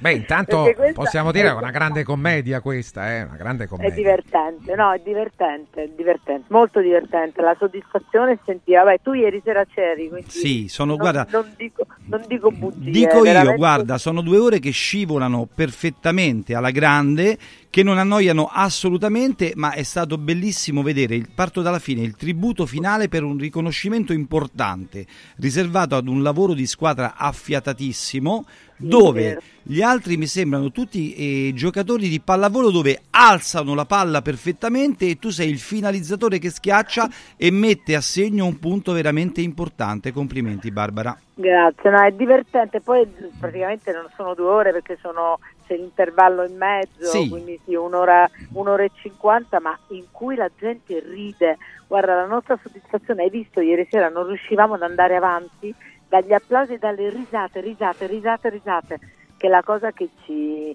ci, ci gratifica di più. Poi hai ragione, siamo proprio, io credo che la gente capisca che nel dal palco noi, cioè non è facile avere delle compagnie che sono sempre armoniche fra di loro, eh? E invece andiamo tutti d'accordo, ci divertiamo. Poi ieri sera hai visto, si è scassato una maniglia. È stato fantastico, sembrava, Abbiamo sembrava fatto apposta, ma era veramente Fantozzi. qualcosa di È incredibile. arrivato qualcuno a riparare o no? È venuto qualcuno a riparare? No, Ah, perché no, non si poteva. Noi eravamo tutti in scena, quindi non sapevamo da dove uscire da questa porta, insomma è stato abbastanza complicato ma divertente, quindi il pubblico rideva ancora di più. Quindi ieri sera, ma in tutta Italia, guarda davvero un amore, un calore e un divertimento totale. Guarda, in tanti anni non mi, è mai, non mi era mai capitato di vedere tanti amici, oltretutto addetti ai lavori tuoi, di livello eccellente, assistere tutti insieme, così numerosi, al lavoro di una collega. Era proprio trasversale. Chi la c'era cosa. ieri? Chi- Francesco, chi facciamo prima dire chi non Eh, c'era. Rai, Mediaset, Eh, radio, Vero, vero. registi, ma ti dico, lì ci si va proprio per amicizia. Lì praticamente sono andati per Maria Carmela, non per Barbara D'Urso, perché si è visto No, proprio carini. l'afflato che c'era, guarda. È stato Carini, incredibile. Sì, sì, c'era un sacco di gente carina, ma poi c'erano anche la cosa meravigliosa, perché nonostante fosse una prima, c'erano anche un sacco di persone paganti, Sì. proprio di spettatori puri e, e non hanno poi potuto ovviamente vendere tutti gli altri biglietti perché come tutte le prime c'erano ovviamente degli ospiti, Degli giustamente. Però tanto siamo, guarda, siamo fino al 7 gennaio, siamo là, quindi vi invito tutti veramente, eh. poi Marco tu l'hai già Ma visto, cer- certo, molto volentieri. ma de- devo dire che Francesco, sai che Barbara è un'artigiana dello spettacolo e del teatro, per, addirittura è arrivata veramente a controllare come doveva essere posizionato il backdrop. Ho visto tutto, ho visto tutto quanto. Sì, sì, hai visto, sì. No, io sono, guarda, in questo sono ossessiva compulsiva nel lavoro, quindi ho controllato dove mettevano il taxi, abbiamo fatto arrivare il taxi del 1983, poi il backdrop, poi dove dovevano essere i fotografi, dove le luci. sì, sì. Mi piace controllare tutto perché mi piace dare la, la perfezione a chi viene, poi si paga un biglietto ovviamente, quindi ha diritto di godere dello spettacolo. Guarda, a sentir parlare, Barbara, di un eh, spettacolo che va a, a teatro no? o al cinema, voglio dire, quindi fuori dalla televisione, già questo è un- già questa è un'eccezione, ormai ci stiamo disabituando a parlare di qualcosa eh, trattando il tema spettacolo che non sia televisivo. Quindi eh, stiamo parlando di uno spettacolo teatrale che ha una sua storia importante, lo dicevamo prima, perché la commedia appunto uscita nell'83, no? lo raccontavi eh, poco fa, ha avuto una rappresentazione italiana con Johnny Dorelli nell'84, ma lì le parti erano invertite, quindi tu Esatto, per tu la prima pensa, volta la- no, fai. No, ma la cosa meravigliosa è che ieri sera poi c'è stato lo stesso spettacolo nella versione originale maschile, no? Poi come hai detto tu, Ray Cunei l'ha riscritta per me al femminile ed è la prima volta appunto che si fa in tutto il mondo oltretutto. Ma Dopo Johnny Dorelli c'è stata una grande stagione fatta con Gianluca Guidi figlio, e sì. con Giampiero Ingrassia. E Giampiero ieri sera Era presente. È venuto, a vedermi e rideva come un pazzo. Infatti, dopo mi ha abbracciato e ha detto: Mamma Giampiero, io ho paura della tua critica perché tu l'hai fatta per anni questa, questa commedia. E ho detto: No, guarda, ho riso come un pazzo. Quindi, proprio siamo proprio tutti quanti felici. Io, Rosalia Porcaro, eh, Franco Pini, tutti, tutti, tutti gli attori che sono con me. Senti Barbara, il- prima di qualche domanda che ovviamente vogliamo farti, eh, voglio ribadire questo, il dopo spettacolo è stato bellissimo. Francesco, c'era quasi tutto il teatro, 95% di noi che eravamo lì a vedere lo spettacolo siamo andati da lei nel, eh, visita- per visitare il camerino, lei guardare lei, salutarla.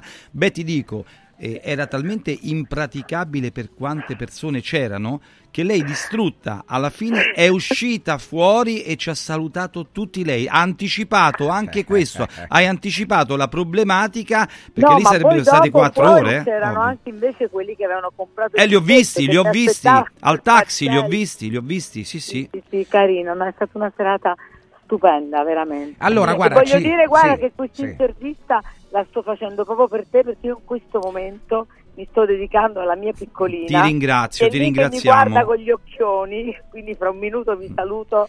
Allora, solo una nota, Barbara, rispetto ci dai l'occasione anche per eh, chiederti, siamo a fine anno, quindi si chiude anche un accordo con Mediaset, si scrive anche di tuoi programmi futuri, c'è stato un andamento in questi mesi che ha raccontato anche il gradimento del pubblico.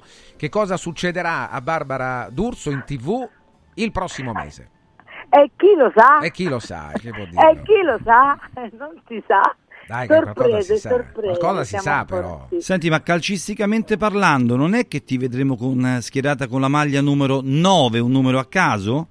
E il 9 che significa? Ah. 9, no, numero Ma 9. ci sono tanti, No, ci ci sono tanti, tanti sono numeri. tanti- sicuramente, siccome eh, la cosa meravigliosa della gente, perché sai, poi come, come mi dicono, possono togliermi tutto, no? Per motivi anche eh, fintamente, diciamo, che sembrano, ma in realtà sono altri. Quindi possono toglierti tutto, ma non possono toglierti l'amore del pubblico che io percepisco tutte le sere che mi aspettano fuori e tutte le sere mi dicono torna, torna, torna, torna, torna, senza di te, eccetera, eccetera. E io gli dico basta cambiare il numerino sul telecomando. Esatto.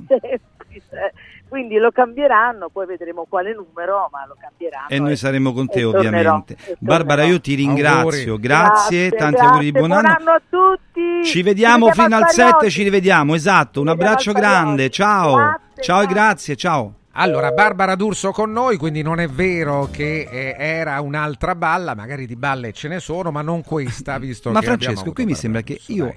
Sparo poche Qualche frecce, balla- poche balla frecce, sì, ma ma faccio non sempre troppo. centro. Facciamo sempre centro, Francesco. Allora, dai. rispondiamo a queste domande. Sì. Intanto, schiena di gomma della D'Urso, sempre il solito. E vabbè, dai, si Prima era di Colletta, mo della D'Urso. Eh, dai. vabbè, ma si vede che è un'abitudine. Ma chi Allora, è questo, scusa? eh, co- caro Barbara, cara Barbara, con Marco ho scommesso che se vai a Sanremo mi deve una cena. Vedi, però Mattia purtroppo è andata via. Barbara andrà a Sanremo. Barbara D'Urso potrebbe essere perché no? Mattia, Mattia, Ma come probabilmente. fa a saperlo, Mattia? Ma Mattia- Cose che nemmeno tu sai. Ma Come Mattia fa? qual è? Quello che la sorella mangia per No, Capodanno no, il no, capitone senza orecchie? no, non è lui, Quella lì, un eh? altro- un altro no, Mattia. perché niente, niente No, questo vero. Mattia ci scrive da Trie- Ah, Tri- Trieste. Allora Mattia Trieste. sì, probabilmente, guarda, la vedrai sicuramente dalla Venier, da- dalla Fagnani a Belve, se la No, contende. ma a Sanremo sta chiedendo Ma se va a a Sanremo. condurlo?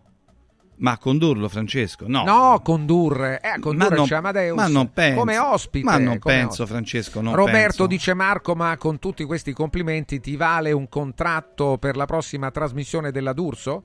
Potrebbe anche essere, dai. Ascolta, ti dico chi è, che, chi è che ha scritto anche. questo? Roberto. Roberto, no, io non ho. Non sai perché non vale un contratto? Perché, Perché con no? Barbara c'è amicizia che e c'è? basta, non c'è professionalità che ci, c'è che, professionalità? Ah. no, che ci leghi. Perché io non ho bisogno, come non ha bisogno lei di nulla, perché ha talmente tanta capito, scelta. però, insomma, no, io non sono in vendita assolutamente, non ho bisogno di arruffianarmi. Se dovesse chiamarmi sarà per per meritocrazia e penso, Eh, qualcosa, per penso qualcosa di valere, eh, anche per perché questo dico, qui vedi- vediamo, chi di- vediamo chi dice Andiedi. Io ieri ho visto, eh, ho- detto, eh, c'è gente che dice Andiedi in televisione, no? C'è gente che dice, ho visto da Natale a Santo Stefano ieri, Francesco. Ah, com'è andato? Ma, Benissimo. qui, ma come benissimo. benissimo. C'è avuto il mondo ospite, che poi è, è una sorta di eh, bar stella uguale con gli stessi ospiti, in più un sussurro di Maria De Filippi che gli ha portato l'album delle foto pregresse, no? Ah, c'era anche Maria De Filippi? Però 900.000, cioè un milione e mezzo, 9% di share, niente Francesco. Ah. Parliamo di una serata che